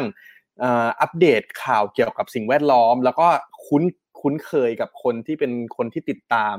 เพจของเรา หรือว่าคนที่เป็นยูเซอร์ของเราอยู่แล้วครับไม่ว่าจะเป็นของทาง Eco Life เองก็ตาม อย่างเงี้ยครับในมุมมองของทุกคนเนี่ยทั้ง 3 ท่านเนี่ยมองว่าปัจจุบันนะครับ ถ้าพูดถึงเรื่องความกรีน พูดถึงเรื่องสิ่งแวดล้อมอะไรเงี้ยครับคนไทยในตอนเนี้ยฮะ เป็นยังไงบ้างกับเรื่องนี้แบบกระตือรือร้นเป็นพิเศษไหมหรือว่ายังคิดว่าเอ้ยคงอีกนานกว่าจะสามารถเปลี่ยนแปลงได้อะไรเงี้ยครับ แต่ละคนมีมุมมองยังไงบ้างเอ่ยเอาเป็นคุณใหม่ก่อนก็ได้ครับ ค่ะ ก็จริงๆเมื่อกี้ไม่ได้จะถามอาจจะแบบเสิร์ฟเหมือนที่คุณตูพูดเลยคือ หมายว่าตอนนี้ชาเลนจ์ของพวกเราเนอะที่แบบสื่อสารทางด้านสิ่งแวดล้อมอะค่ะมันคือการที่ตอนนี้คนอะ awareness แล้วอย่างที่หมายบอกชาเลนจ์ที่ยิ่งใหญ่อีกอันหนึ่งอะคือเราทำยังไงให้ มันเปลี่ยนแปลงจริง ๆ ทั้งภาครัฐ ภาคเอกชน และภาคประชาชน ซึ่งหมายรู้สึกว่าจริง ๆ ตรงนี้เราอาจจะต้องมาแบบร่วมกันเนาะทำให้มันเกิดการเปลี่ยนแปลงในแบบประเทศไทยจริง ๆ อะไรอย่างเงี้ยค่ะซึ่งจริง ๆ ก็คือ corporate ตอนนี้ก็หันมาสนใจเรื่องนี้เยอะขึ้นนะคะ หมายว่านี่ก็จะเป็นข้อดีเนาะที่แบบว่าเออเราก็จะได้เห็นสังคมที่มันเอื้อต่อเอื้อต่อคนที่อยากทำให้สังสิ่งแวดล้อมดีขึ้นจริงๆเลยนะคะก็เลยเนี่ยรู้สึกว่าอันนี้เป็นอีกหนึ่ง big challenge ของของ environment เอง แล้วก็ทุกคนที่กำลังสื่อสารทางด้านสิ่งแวดล้อมด้วยอืมอืมอืมอืมแล้วทางคุณเปรมล่ะครับ มองว่าตอนนี้คนไทยเริ่มเกิดการเปลี่ยนแปลงหรือว่าถึงจุดไหนแล้วครับ เกี่ยวกับเรื่องกรีนเรื่องสิ่งแวดล้อมอะไรเหล่านี้ครับ เรื่องการแยกขยะด้วยฮะจริงผมเห็นด้วยกับคุณใหม่นะครับ คือว่าตอนนี้ทุกคน awareness หมดแล้วก็คือ ผมถามว่าอ่าถามว่าใครไม่แคร์สิ่งแวดล้อมบ้างผมไม่มีนะผมว่าทุกคนนะรู้หมดแล้ว ตอนนี้มันเหลือที่ว่าเราจะ action ออกมายังไง ที่จะทำให้คนเราสามารถทำได้ แต่ว่าเราก็ต้องต้องเข้าใจเลยว่าคนจะทำได้เลย ถ้ามันไม่มีองค์ประกอบด้านอื่นๆมาช่วยอย่างเช่นทางภาครัฐก็ดีหรือว่าเออ corporate เนี่ยที่อย่างที่คุณหมายบอกก็คือต้องต้องร่วมมือกันนะครับคือสามองค์ประกอบเนี่ย corporate รัฐบาลกับประชาชนเนี่ยมันต้องไปพร้อมกัน คือตอนนี้ผมรู้สึกว่ามันเหมือนยังยังแบบกักกันนิดนึงอะว่าเธอก่อนตีเธอก่อนตีอะไรเงี้ย ก็เลยแบบว่าเออคนที่ก็ไม่ไปคนนั้นก็ไม่ทำทุกคนก็ใหญ่ได้แต่ awareness แล้วก็แบบอ่า ทุกคนแบบตื่นตัวตื่นตื่นตัวมากว่าเอ้ยเราต้องรักโลกนะ แต่ว่าดูเหมือนภาคแอคชั่นมันยังไม่มันยังไม่ประสบความสำเร็จอืมซึ่งผมก็เขียนคอนเทนต์เกี่ยวกับเนี้ยไปหลายรอบมากว่าเอ้ยมันต้อง เออคือใครใครต้องเป็นคนเริ่มก่อนอะไรเงี้ยก็ก็มีก็มีนำเสนอไปเงี้ยก็คือจริงๆแล้วผมว่าทุกคนอะสนใจว่าเราหมดเพียงแต่ว่าตอนเนี้ยอยู่ที่ว่าเราจะทำยังไงได้บ้างในในฐานะ ที่เราอยู่ในปัจจุบันครับ อืมอืมทางคุณตูนล่ะครับ เรื่อง single use เรื่องต่างๆ พวกนี้ตอนนี้คนไทยเป็นยังไงครับ single use เอาจริง ๆก็คือแอปเราอะครับ มันมันเป็นแอปที่ก่อนหน้านี้เรารณรงค์เรื่อง single use plastic เนาะแน่นอนว่าโควิด เนี่ย ก็ค่อนข้างเอฟเฟกกับกับกับตัวแอป กับตัวโปรเจกต์มาก ๆ เหมือนกัน เพราะว่าณณถึงวันหนึ่งที่ ที่เรื่องสุขภาพมันนำมันนำมาก่อนเรื่อง hygiene มันนำมาก่อนเนี่ย ตัวการปฏิเสธสิ่งที่ดูพลาสติกที่ต้นทางเนี่ย มันอาจจะอาจจะต้องขอแบบขยับออกไปก่อน อืม เพราะว่าก่อนหน้านี้แน่นอนแหละ กระบอกน้ำก็ไม่ได้แหละถูกไหมมันก็จะมันเราต้องสุขภาพตัวเองเป็นหลักก่อน แต่พอผ่านพ้นมาในในช่วงหลังๆเอง ผมก็มองว่า โอเค พอหมดช่วงโควิดเองเนี่ย คนเริ่มหันกลับมาสนใจเรื่องนี้แล้วเพราะเขาเห็น เห็นว่าไม่ว่าจะเป็นเรื่องของธรรมชาติที่มันถูกฟื้นฟูขึ้นมา หรือว่าเรื่องของที่หลาย ๆ ส่วน พยายามจะออกมาพูดมาแบบ communicate กันเนี่ยมันก็ค่อนข้างจะเยอะนะครับ แล้วก็เท่าที่เห็นหลังจากโควิดมาเนี่ย part ของ single-use plastic เอง เริ่มกลับมาแล้วยังส่วนตัวผมมองว่ายังไม่กลับมาเท่าไหร่ อืม แต่เราจะเห็นในส่วนอื่น ๆ ที่เรายังสามารถทำกันได้ยกตัวอย่างเช่น เราเห็นเรื่องรณรงค์ของเรื่องของการแยกขยะที่ต้นทาง เราจะเห็นเรื่องของการรณรงค์เรื่องการคืนขยะพลาสติก อ่า ในหลายๆโครงการที่เราก็จะเห็นกันอยู่นะครับ ไม่ว่าจะเป็นพลาสติกแข็งพลาสติกอ่อนหรือต่างๆ ก็จะเริ่มบอกว่าเฮ้ยทุกคน ถ้าเกิดคุณใช้แล้วคุณใช้ก็ได้นะ แต่ว่าช่วยเอาสิ่งสิ่งนั้นเนี่ยกลับมาคืนหน่อย กลับมาทิ้งไว้ให้พวกเราหน่อยเดี๋ยวพวกเราเนี่ยจะเอามันไปจัดการจัดการกันเอง อย่างตัวล่าสุด ผมทำเราได้เหมือนได้เป็นส่วนหนึ่งของโปรเจกต์ที่ชื่อว่าส่งพลาสติกกลับบ้าน อืมหลาย ๆ คนน่าน่าน่าจะได้เคยเห็นแล้ว ก็คือเขาพยายามจะเหมือนกับ เรียกคืนเศษขยะจากตัว Delivery ต่างๆ ที่มันเกิดขึ้นในช่วงโควิดนะฮะคือทุกคนโอเค ทุกคนใช้มันจำเป็นต้องใช้ทุกคนใช้เลย แต่ว่าเมื่อทุกคนใช้แล้วเนี่ยช่วยแบ่งให้เราหน่อยนะ แยกเป็นพลาสติกแข็งพลาสติกอ่อน ส่งคืนตามจุดต่างๆ ตาม ตอนนี้ก็เริ่มต้นที่เส้นสุขุมวิทอย่างเงี้ยฮะ เอาไปคืนกันแล้วเดี๋ยวจะมีการแบบมีหลาย ๆ ภาคส่วนช่วยกัน ไปเก็บแล้วไปจัดการให้ถูกวิธีอ่าแล้วก็ผมมองว่าต่อไปเนี่ย นอกจากตัวตัวพลาสติกเองแล้วเนี่ย คนจะเริ่มเรียกคืนสิ่งอื่นกันเรื่อย ๆ ไม่ว่าจะเป็นขวดน้ำที่ส่งออกไปแล้ว เดี๋ยวต้องเรียกกลับ ไม่ว่าจะเป็นกระป๋องอลูมิเนียม หรือแม้แต่ขยะอิเล็กทรอนิกส์ต่าง ๆ ที่ที่คนใช้กันอยู่เดี๋ยวก็จะมีการเรียกกลับ อืม เพื่อที่เอาไปจัดการให้มันถูกวิธีมากขึ้นนะครับ อืมฮึผมว่าจริง ๆ อย่างที่แชร์กันมานะฮะ ก็ตอนเนี้ยคนไทยน่าจะรับรู้แหละเนาะเอาแวร์แล้วแหละว่าเรื่องสิ่งแวดล้อมเรื่องอะไรพวกนี้มันสำคัญใช่ไหมฮะ แต่ว่าอาจจะยังยากหน่อยเนาะ อย่างที่คุณเปรมกับคุณใหม่บอกว่ามันขึ้นอยู่กับหลายปัจจัยเหมือนกันนะฮะ มันอาจจะมีกำแพงอะไรบางอย่างที่ ถ้าเราอยากทำมันเนี้ยมันมันอาจจะแบบ มันทำไม่ได้จริง ๆ มันลำบากเกินไปหรืออะไรต่างๆนะฮะซึ่งอย่างที่เราคุยกันเนาะว่าก็ต้องมีทั้งภาครัฐนะฮะองค์กรต่างๆ แล้วก็ตัวเราเองนี่แหละต้องช่วยกันมันถึงจะเกิดขึ้นมาจริง ๆ ได้นะครับ รวมถึงทางของคุณตูนก็แชร์ให้เห็นเนาะว่าเอ๊ะจริง ๆ แล้วเนี่ยคือเรื่องเหล่านี้มันอาจจะแน่นอนว่าคนนะอาจอาจจะอยากตั้งใจทำสิ่งนั้นแหละ แต่ว่าบางทีพอมันเกิดเหตุการณ์หรือเกิดวิกฤตอะไรขึ้นมาแบบนี้เนี่ย บางทีก็อาจจะ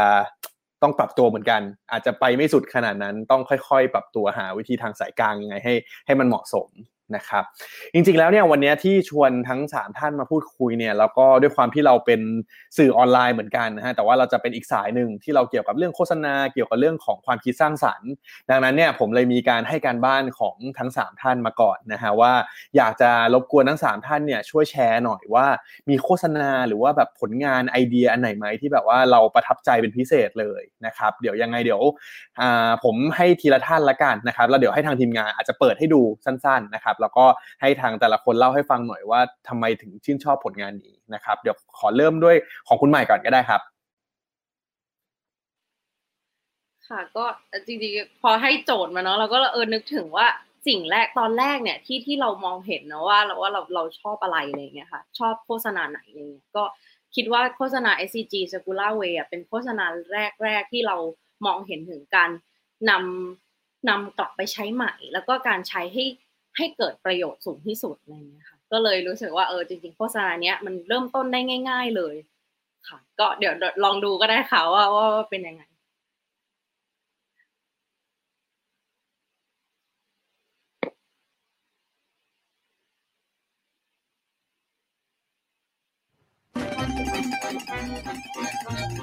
ก็เข้าใจนะครับว่าไอ้เรื่องอนาคตก็คงเป็นเรื่องไกลตัว แต่ความจริงก็คือ ทรัพยากร มันมีวันหมด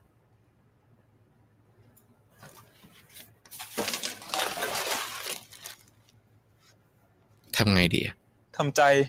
เหลือแต่ขวดแล้ว นะ เปลี่ยนการใช้ก่อนไหม ใช้ให้คุ้มก่อน ขวดพลาสติก เอาไปหมุนแปรรูปเป็นน้ำมันเชื้อเพลิง เป็นเสื้อผ้า เป็นรองเท้ายังได้โอ้กากกาแฟ ก็เอาไปหมุนให้เป็นปุ๋ยชั้นดี ปลูกอะไรก็งาม ว้าว มือถือ ถ้าใช้ไม่ได้แล้วอะก็เอาไปแปะรูป เป็นทองแดง นิกเกิล ทองคำ แผงวงจรก็ได้ นี่ถุงพลาสติก ลองใส่เทคโนโลยีเข้าไป ก็เป็นพื้นถนนได้ เสื้อเก่าๆโอ้โหเป็นกางเกงยีนตัวใหม่ กระดาษใช้แล้ว ก็ไม่ใช่แค่กระดาษ เดี๋ยว ถ้ามันพังก็เอาไปซ่อมก่อนใช้ได้อีกนาน สรุปง่ายๆเลยนะครับ หมุนเวียนกลับมาใช้คุ้มค่า นี่ไม่ใช่เรื่องของคนรุ่นต่อไป แต่เป็นเรื่องของพวกเราที่อยู่บ้านเดียวกัน นี่แหละ SCG Circular Way SCG Passion for Bet อืมอันนี้ก็คือผลงานจากที่คุณใหม่ประทับใจนะฮะจริงจริงๆผมเห็นด้วยมากๆเลยเนาะว่าว่ามันเป็นผลงานที่ค่อนข้างหยิบจับเรื่องที่หลายคนอาจจะรู้สึกว่ามันซับซ้อนนะมาอธิบายให้เห็นภาพแล้วก็เข้าใจได้ง่ายมากเลยว่าเนี่ยระบบเศรษฐกิจหมุนเวียน circular economy อะไรเหล่านี้เนี่ยมันมันสามารถเริ่มต้นยังไงได้บ้างนะครับ เป็นของถัดไปนะฮะเป็นของใครดีคุณคุณตูนละกันนะครับ ของคุณตูนเป็นผลงานไหนครับ เป็นตัวของ UNR ใช่ครับผม ก็ที่ที่หยิบจับมาเนี่ย คือผมมองว่ามันเป็นคลิปที่ใช้วิธีการสื่อสารที่ค่อนข้างดี เหมือนมีผู้หญิงคนนี้เขาออกมาแล้วบอกว่า เฮ้ย เหมือนกับ ฉันแบบเสียใจอะไรเงี้ยแล้วก็แบบเราแบบ break up กันดีกว่า เราเราเราเลิกกันดีกว่า อะไรอย่างเงี้ยครับแล้วเขาจะแบบมีความดราม่าแบบขอบคุณนะที่อยู่ใน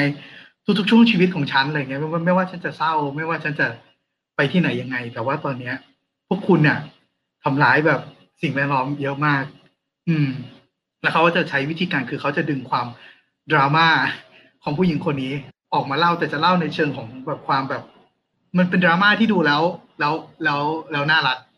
มันเป็นวิธีการสื่อสารที่ดูแล้วแบบสนุกมันลองลองดูกันก็ได้ครับอืม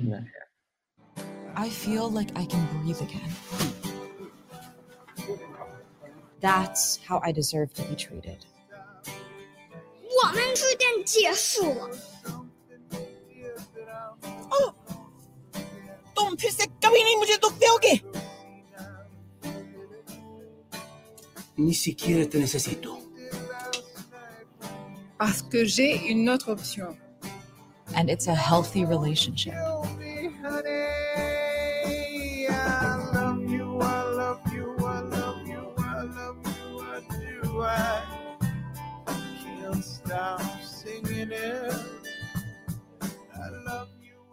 จะเป็นอะไรประมาณนี้ครับผม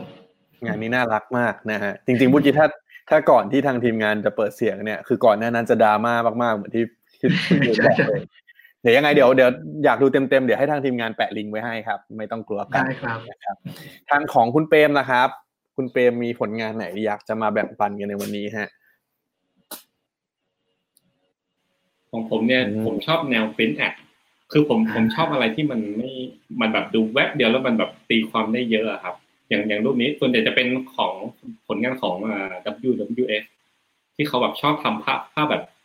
เรียบๆไม่มีคำพูดอะไรเลย แต่แบบชัดเจนแล้วก็แบบตีความได้เยอะมากอย่างอันเนี้ยครับ มันก็เป็นรูปถุงพลาสติกเนาะแล้วก็มีเป็นยอดภูเขาน้ำแข็ง คือมันตีความได้หลายอย่างหนึ่งหนึ่งก็คือขยะพลาสติกสองก็คือปัญหาที่เราเห็นอะ ก็เป็นแค่ tip of the iceberg เนาะก็คือมันมันเป็นแค่นิดเดียวเท่านั้นของปัญหาครับแล้วข้างล่างมันจมอีกมหาศาลเออแล้วประมาณแอดประมาณนี้คือผมผมชอบแนวนี้ประอยู่แล้วอยู่แล้วว่าให้คนเข้าใจได้อย่างรวดเร็วโดยการใช้ภาพสั้นๆตัวสื่อน้อยๆอะไรอย่างเงี้ยครับ ก็เลยชอบแอดประมาณนี้เป็นพิเศษครับ อืมคือแต่จริงๆผมก็จะมีแนวแนวอย่างเงี้ยครับที่คุณเปรมแชร์ที่เป็นภาพเป็นแอดแบบเนี้ยจริงๆในไทยไม่ค่อยมีเนาะเราไม่ค่อยเห็นเนอะในเมืองไทยใช่ มันใช่มีบ้างครับเรื่องผมเห็นกันอ่า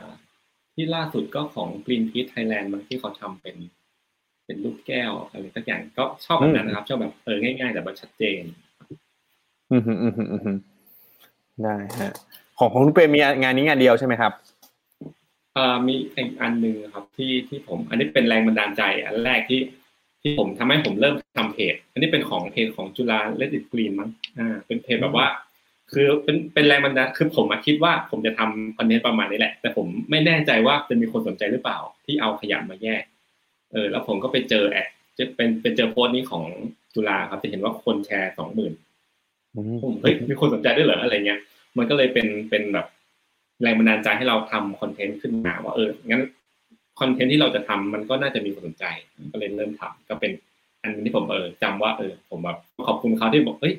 มันมันจุดประกายให้ผมว่าเออ มันทำได้นี่ผมก็เลยเริ่มเริ่มทำอืมอืมอืมจะเห็นนะฮะว่าจริงๆ ผลงานการสื่อสารเนี่ยอย่างที่หลาย ๆ คนอาจจะคิดว่าเฮ้ยโฆษณามันต้องเป็นหนังเสมอไปหรือเป็นอะไรหรือเปล่า วันนี้คุณเปรมเมื่อกี้ก็ได้เห็นเหมือนกันว่า มันเป็นภาพก็ได้ หรือว่ามันจะเป็นคอนเทนต์ด้วยก็ได้นะครับ ซึ่งจริง ๆ แล้วเนี่ยต้องบอกเลยว่า ผลงานที่เป็นแบบในลักษณะของเชิงสิ่งแวดล้อมเนี่ยมีเยอะมากๆนะครับ แล้วก็ส่วนตัวผมเองเนี่ยก็ติดตาม แล้วก็จะหยิบมาแบ่งปันให้เพื่อนๆได้เห็นอยู่เรื่อยๆเหมือนกันนะครับเมื่อสักครู่พอเห็นโพสต์ของคุณเปรมครับว่ามันมีโพสต์อันนั้นใน Facebook เนาะที่เป็นแรงบันดาลใจของเรามาเงี้ยฮะเลยอยากจะสอบถามทุกท่านว่า เอ๊แล้วตอนเนี้ยฮะตอนเนี้ยเรามีช่องทางในการสื่อสาร คือหลักๆ วันนี้เรามาในนามของ Facebook เนาะแต่เรามีช่องทางอื่นๆด้วยไหมครับ หรือทำไมเราถึงเลือกทำใน Facebook นะฮะ เป็นคุณตูนก่อนก็ได้ครับ อืม เรามีช่องทางอื่นไหมเบื้องเบื้องต้นเรามีช่องทางอื่นๆครับ ก็ แต่ละช่องทางมันก็จะมีความแตกต่างกันไป แต่ว่า ตอนนี้เนี่ยที่เลือกตัวตัว Facebook เป็นหลักสำหรับตัวแอปเอง ผมมองว่า Facebook มันเป็นแพลตฟอร์มที่ที่มันเกิดการคอมมูนิเคตข้อมูลระหว่าง ระหว่างเราเอง กับตัวกับตัวผู้อ่าน ได้แบบได้แบบตลอดเวลาแล้วก็ได้เยอะ เพราะว่าสิ่งที่บอกอย่างที่บอกว่าตัวตัวข้อมูลที่เรานำเสนอครับ มันเป็นข้อมูลที่บางทีต้องการการตอบกลับ อืม ข้อมูลที่แบบโพสต์ที่บางทีเสนอไป อยากให้ทุกคนมาร่วมพูดคุยกันอย่างเงี้ยฮะแล้วก็อีกหลาย ๆ อย่างที่เรามองว่าบางทีบางเรื่องมันก็เป็นข้อมูลที่ค่อนข้างเยอะ อืม เราก็เลยใช้นี่แหละ Facebook เป็นเป็นเป็นเป็นช่องทางหลักสำหรับตัว Eco Life เองนะครับ อืมครับผม แล้วอย่างของคุณเปรมนะครับ ตอนนี้มีช่องทางอื่นไหมฮะอ่ายังไม่มีครับ แต่ว่ามีแผนที่จริงมีแผนนานละคืออยากจะทำเป็นคลิปวิดีโอครับ คือผม รู้สึกว่าเวลาเราถ่ายรูปเนาะอย่างอย่างอย่างคอนเทนต์เรื่องแรกในการถ่ายรูปอะมันยังไม่เห็นภาพผมอยากจะให้ให้เป็นวิดีโอที่แบบเออสั้นๆอย่างเงี้ยกำลังเล็งว่าจะลง TikTok นะ คือผมรู้สึกว่า TikTok เวลามันสั้นดีแล้วมันรู้สึกว่าเออแยกขยะบน TikTok ก็ได้นี่หว่าอะไรเงี้ยก็เลยมีแผนอยู่ว่าเอออาจจะทำเป็นคลิปสั้นๆแยกแยกขยะแบบ TikTok อะไรเงี้ยให้มันดูเข้าวัยรุ่นด้วยเพราะว่าเพจผมวัยรุ่นน้อยจากมันซีเรียสด้วยมั้งเหมือนคอนเทนต์มันซีเรียสก็เลยเอออาจจะเป็นทิกตอกอาจจะเป็นยูทูบเพิ่มขึ้น แต่ตอนนี้ก็ยังมีแค่เฟซบุ๊กที่เดียวครับอืมอืมอืมทางฝั่งคุณใหม่ละครับ ทาง Environment ตอนนี้มีช่องทางอะไรบ้างครับ ตอนนี้ก็ environment หลักๆนะคะก็เป็น Facebook เนาะก็ที่เราแบบปล่อยตัว Facebook ก่อนเป็นเพราะว่าเรามองเห็นนะคะว่าจริงๆแล้ว Facebook ก็เป็นกลุ่มคนที่เป็น mass media แล้วในขณะเดียวกันก็เป็นกลุ่มที่สามารถที่จะ grab เรื่องราวได้ง่ายอะไรเงี้ยค่ะแต่ก็เหมือนที่คุณคุณคุณเปรมบอกอะไรเงี้ยอัลกอริทึมของตัว Facebook ก็เปลี่ยนบ่อยมากจนเราก็ต้องแบบว่าตามไม่ทันนะอะไรเงี้ยค่ะ ก็เลยเออจริง ๆ แล้วก็คือหลักๆ แล้วเน้องว่าถ้าคนอยากที่จะดูสื่ออะไรเงี้ยก็น่าจะเข้าตัว Facebook ก่อนนะคะ แต่ในขณะเดียวกันเราก็มีช่องทางอื่น ๆ เช่น ช่องทางเป็นเอ่อ IG นะคะ แล้วก็มีช่องทางเอ่อตัวที่เป็นเอ่อเอ่อเขาเรียกว่าอะไร Spotify เอ๊ะไม่ใช่ Spotify เอ่อ pod pod podcast เอออืมใช่อืมอืมอืมอืม พอดแคสต์ซึ่งก็มีในแบบ Spotify มีอะไรอะไรอย่างเงี้ยค่ะ แล้วก็จริงๆเราก็มีแพลนเนาะที่จะทำตัว YouTube ค่ะ แล้วก็มีในส่วนของ TikTok ด้วยอืมอืมอืมอืมต้องมีคู่แข่งกันแล้วนะฮะโอ้ไม่ละค่ะช่วยกันได้ค่ะจะมารวมกันได้ค่ะเมื่อกี้พอเนี่ยพอคุณพอคุณเปรมคุณใหม่เล่าให้ฟังแบบนี้ว่ามีแผนในอนาคตโอเค เริ่มเริ่มเห็นแล้วว่าจะขยายช่องทางทางฝั่งของคุณตูนนะครับ มีแผนในอนาคตยังไงบ้างครับ ในส่วนของตัวแอปเองใช่ไหมฮะแอปเองเนี่ยจริง ๆ เราเราพยายามขยายอย่างที่เล่าให้ฟังก่อนหน้านี้คือ มันก็ต้องปรับคือเราเราไม่ได้มองแค่การปฏิเสธสิ่งกันดูและ เราจะเหมือนขยับไปในเรื่องของการโอเค ทุกคนชวนทุกคนมาคืนกันไม่ว่ามันจะมันจะเป็นเอ่อขยะพลาสติกหรือมันจะเป็นอีเวสหรือในอนาคตจะมีขยะอย่างอื่น อืม แต่อันหนึงที่น่าสนใจคือเราก็มีแผนในส่วนของการทำ Channel Eco บน YouTube เหมือนกันนะทุกคนเหมือนกันหมดเลยนะตอนนี้ อืม ในฐานะที่เป็นบริษัทที่เป็นคิดๆนั่นแหละฮะอืมอืมอืมอืมเป็น Eco Channel ขึ้นมา เพื่อที่จะย่อยเรื่องที่มันเป็นเรื่องสิ่งแวดล้อมเรื่องที่มันซีเรียสเนี่ย ให้มันเป็นเรื่องที่ง่าย แล้วก็ทุกคนสามารถเข้าถึงได้ง่าย อืม ประมาณอย่างนั้น ครับผมอย่างนี้แสดงว่าจากที่ทุกคนแชร์อย่างเงี้ยแปลว่าเทรนด์ของวิดีโอคอนเทนต์เนี่ยน่าจะมาแรงอย่างชัดเจนเลยเนาะ ไม่ว่าจะเป็นวิดีโอแบบยาวใน YouTube หรือว่า TikTok นะฮะที่เป็นแบบสั้นนะครับยังไงก็เดี๋ยวเดี๋ยวรอติดตามนะฮะของทุกช่องทางแน่นอนนะครับ และอยากจะคุยเพิ่มเติมอีกนิดนึงว่า คือพอตอนเนี้ยเราเราได้คุยทั้งเห็นที่มาที่ไปนะครับของทั้งเพจของทั้งโครงการของแต่ละคนแล้วเนี่ยได้เห็นมุมมองเห็นประสบการณ์ของแต่ละคนแล้วนะฮะรวมถึงมุมมองในแง่ของการสื่อสารด้วยนะครับเลยอยากจะรู้ว่าแล้วทุกวันเนี้ยฮะถ้าสมมติว่าพูดถึง เรื่องเบาๆหน่อยอาจจะไม่ใช่เรื่องสิ่งแวดล้อมโดยตรง และเป็นไลฟ์สไตล์เป็นเรื่องทั่วไปของของเราเองนะฮะ ส่วนตัวเราเองทุกวันเนี้ยฮะเรา อืม ผมถามเป็นเอาแบบโฟกัสแล้วกัน ว่าเราเราเรามีตามเพจไหนเป็นพิเศษไหมฮะ อืม คุณใหม่ครับอ่าเริ่มจากคุณใหม่ก่อน เรามีตามเพจแนวไหนบ้างเป็นพิเศษไหมครับ ทุกวันนี้เพื่อหลายคนอาจจะแบบเฮ้ยฉันรู้สึกว่าฉันอยากจะทำแบบคุณใหม่บ้าง มันฉันควรจะศึกษาข้อมูล ฉันควรจะแบบ ต้องเป็นคนแบบไหนประมาณไหนหรืออะไรเงี้ยฮะ ใช่ ก็ในส่วนของตัวตัวเพจนะคะก็แน่นอนว่าเราสื่อสารเรื่องนี้เนาะเราก็ต้องติดตามนะคะไม่ว่าจะเป็นแบบ Eco Life เองคุณลุงซาเล้งเอง หรือว่า Little Big Green อะไรอย่างเงี้ยนะคะ ซึ่งจริงๆก็มีเพจดีๆ อีกเยอะมากเลยค่ะ Greenpeace ก็ตาม Greenery อะไรอย่างเงี้ยค่ะซึ่งก็คือเยอะมากก็คือเราใหม่ก็ติดตามอยู่แล้วอะไรเงี้ยเพราะว่าเราก็เป็นคนสื่อสารเรื่องนี้เนาะแล้วเราก็อย่างที่ใหม่บอกว่าเราอะแอบแบบ เราแอบแบบว่ามาเป็นน้องใหม่อะแล้วเราก็ไม่ได้มีเพื่อนบ้านอะไรอย่างเงี้ยมันก็เลยรู้สึกว่าจริงๆแล้วก็เลยเราก็เลยเริ่มจากที่โอเคเราก็ติดตามอะไรเงี้ยแล้วก็ถ้ามีอะไรก็แบบมาให้เราแชร์ได้อะไรเงี้ยค่ะ แล้วก็ในส่วนของไลฟ์สไตล์ของไมเองนะจริงๆอะไมชอบดูในเรื่องของการ collaborative คือไมชอบดูเอ่อตอนที่อะพูดยกตัวยกตัวอย่างเลยแล้วกันเนาะไมชอบดูจริงๆไมชอบดู YouTube มาก เพราะใหม่รู้สึกว่า YouTube มันเป็นอะไรที่มันสั้นแล้วมันมัน กระชับแล้วก็ได้ใจความเลยนอกจากแบบโอเค beauty blogger นะผู้หญิงก็ดูอยู่แล้วนะแล้วก็เราเราก็ดูในส่วนของที่เป็นเอ่อ KOL อะค่ะ KOL ต่างๆอะไรเงี้ยเช่นเนี่ยวันนี้เราก็คือเพิ่งเพิ่งมาเพิ่งมาเหมือนดูคอนเทนต์ของทางทางทาง KOL เนาะของคุณคุณชมพู่อะค่ะที่ที่ไปที่ปางช้างอะไรเงี้ยใหม่รู้สึกว่าพอมันพอเราเอาคนที่เหมือนที่หมายบอกว่าณปัจจุบันเนี้ยค่ะ คนที่สื่อสารทางด้านเรื่องสิ่งแวดล้อม หรือคนที่สนใจเรื่องสิ่งแวดล้อมอะมีอยู่แล้วแหละ แต่เราจะทำยังไงให้กลุ่มคนที่อาจจะไม่ได้สนใจเรื่องสิ่งแวดล้อมอะหันมาสนใจเรื่องนี้ ดังนั้นนะเราก็เลยมองหาถึงการ collaborative กับพวก entertainment ต่างๆอะไรเงี้ยค่ะ ที่เฮ้ยเราอยากดึงกลุ่มคนที่เป็น entertainment เนี่ยเข้ามาอะไรเงี้ยซึ่งหมายรู้สึกว่า KOL ค่อนข้างทำได้ดีในส่วนของที่เอาคุณชมพู่ซึ่งเป็นแบบ น้องซูเปอร์สตาร์อยู่แล้วอะไรเงี้ยค่ะแล้วก็แบบดูแบบคุณชมพู่ก็ออกแต่แบบแบรนด์เนมหรืออะไรเงี้ยก็ตามแต่เอาคุณชมพู่ไปที่ปางช้างอะค่ะที่ที่แบบเชียงใหม่อะไรเงี้ยซึ่งแบบไปกับทาง Mercedes-Benz อะไรเงี้ยมันก็เลยรู้สึกว่าเฮ้ยจริง ๆ มันเหมือน พอรันทำให้เราเห็นอีกมุมมองหนึ่งว่าเอ่อการที่เราจะสื่อสารทางด้านสิ่งแวดล้อม หรือเราจะสื่อสารคุณค่าของมูลนิธิสักหนึ่งองค์กรอะเราอาจจะแบบพูดโดยที่แบบให้เขาพูดด้วยตัวเองอาจจะลำบาก แต่การที่เราเอาดึง KOL อะเข้าไปแล้วก็ partner ต่างๆ เข้าไปอะไรเงี้ยมันทำให้เราได้เห็นมุมมองของคนอีกกลุ่มหนึ่งมันก็เลยรู้สึกว่าจริงๆแล้วคลิปนั้นน่ะที่ที่คุณชมพู่ไปที่ปางช้างอะมันเป็นคลิปที่แบบ touch ใหม่มาก แล้วก็ใหม่รู้สึกว่าเฮ้ยขนาดเราเป็นคนที่สื่อสารทางด้านสิ่งแวดล้อมอะพอเรามาดูคลิปเนี้ยเรายังรู้สึกเลยว่า เอ้ยเราเราได้เห็นอีกแง่มุมหนึ่งของอินฟลูเอนเซอร์ที่เป็นซูเปอร์สตาร์แล้วเขามาเขามาดูแลเรื่องสิ่งแวดล้อมแบบนี้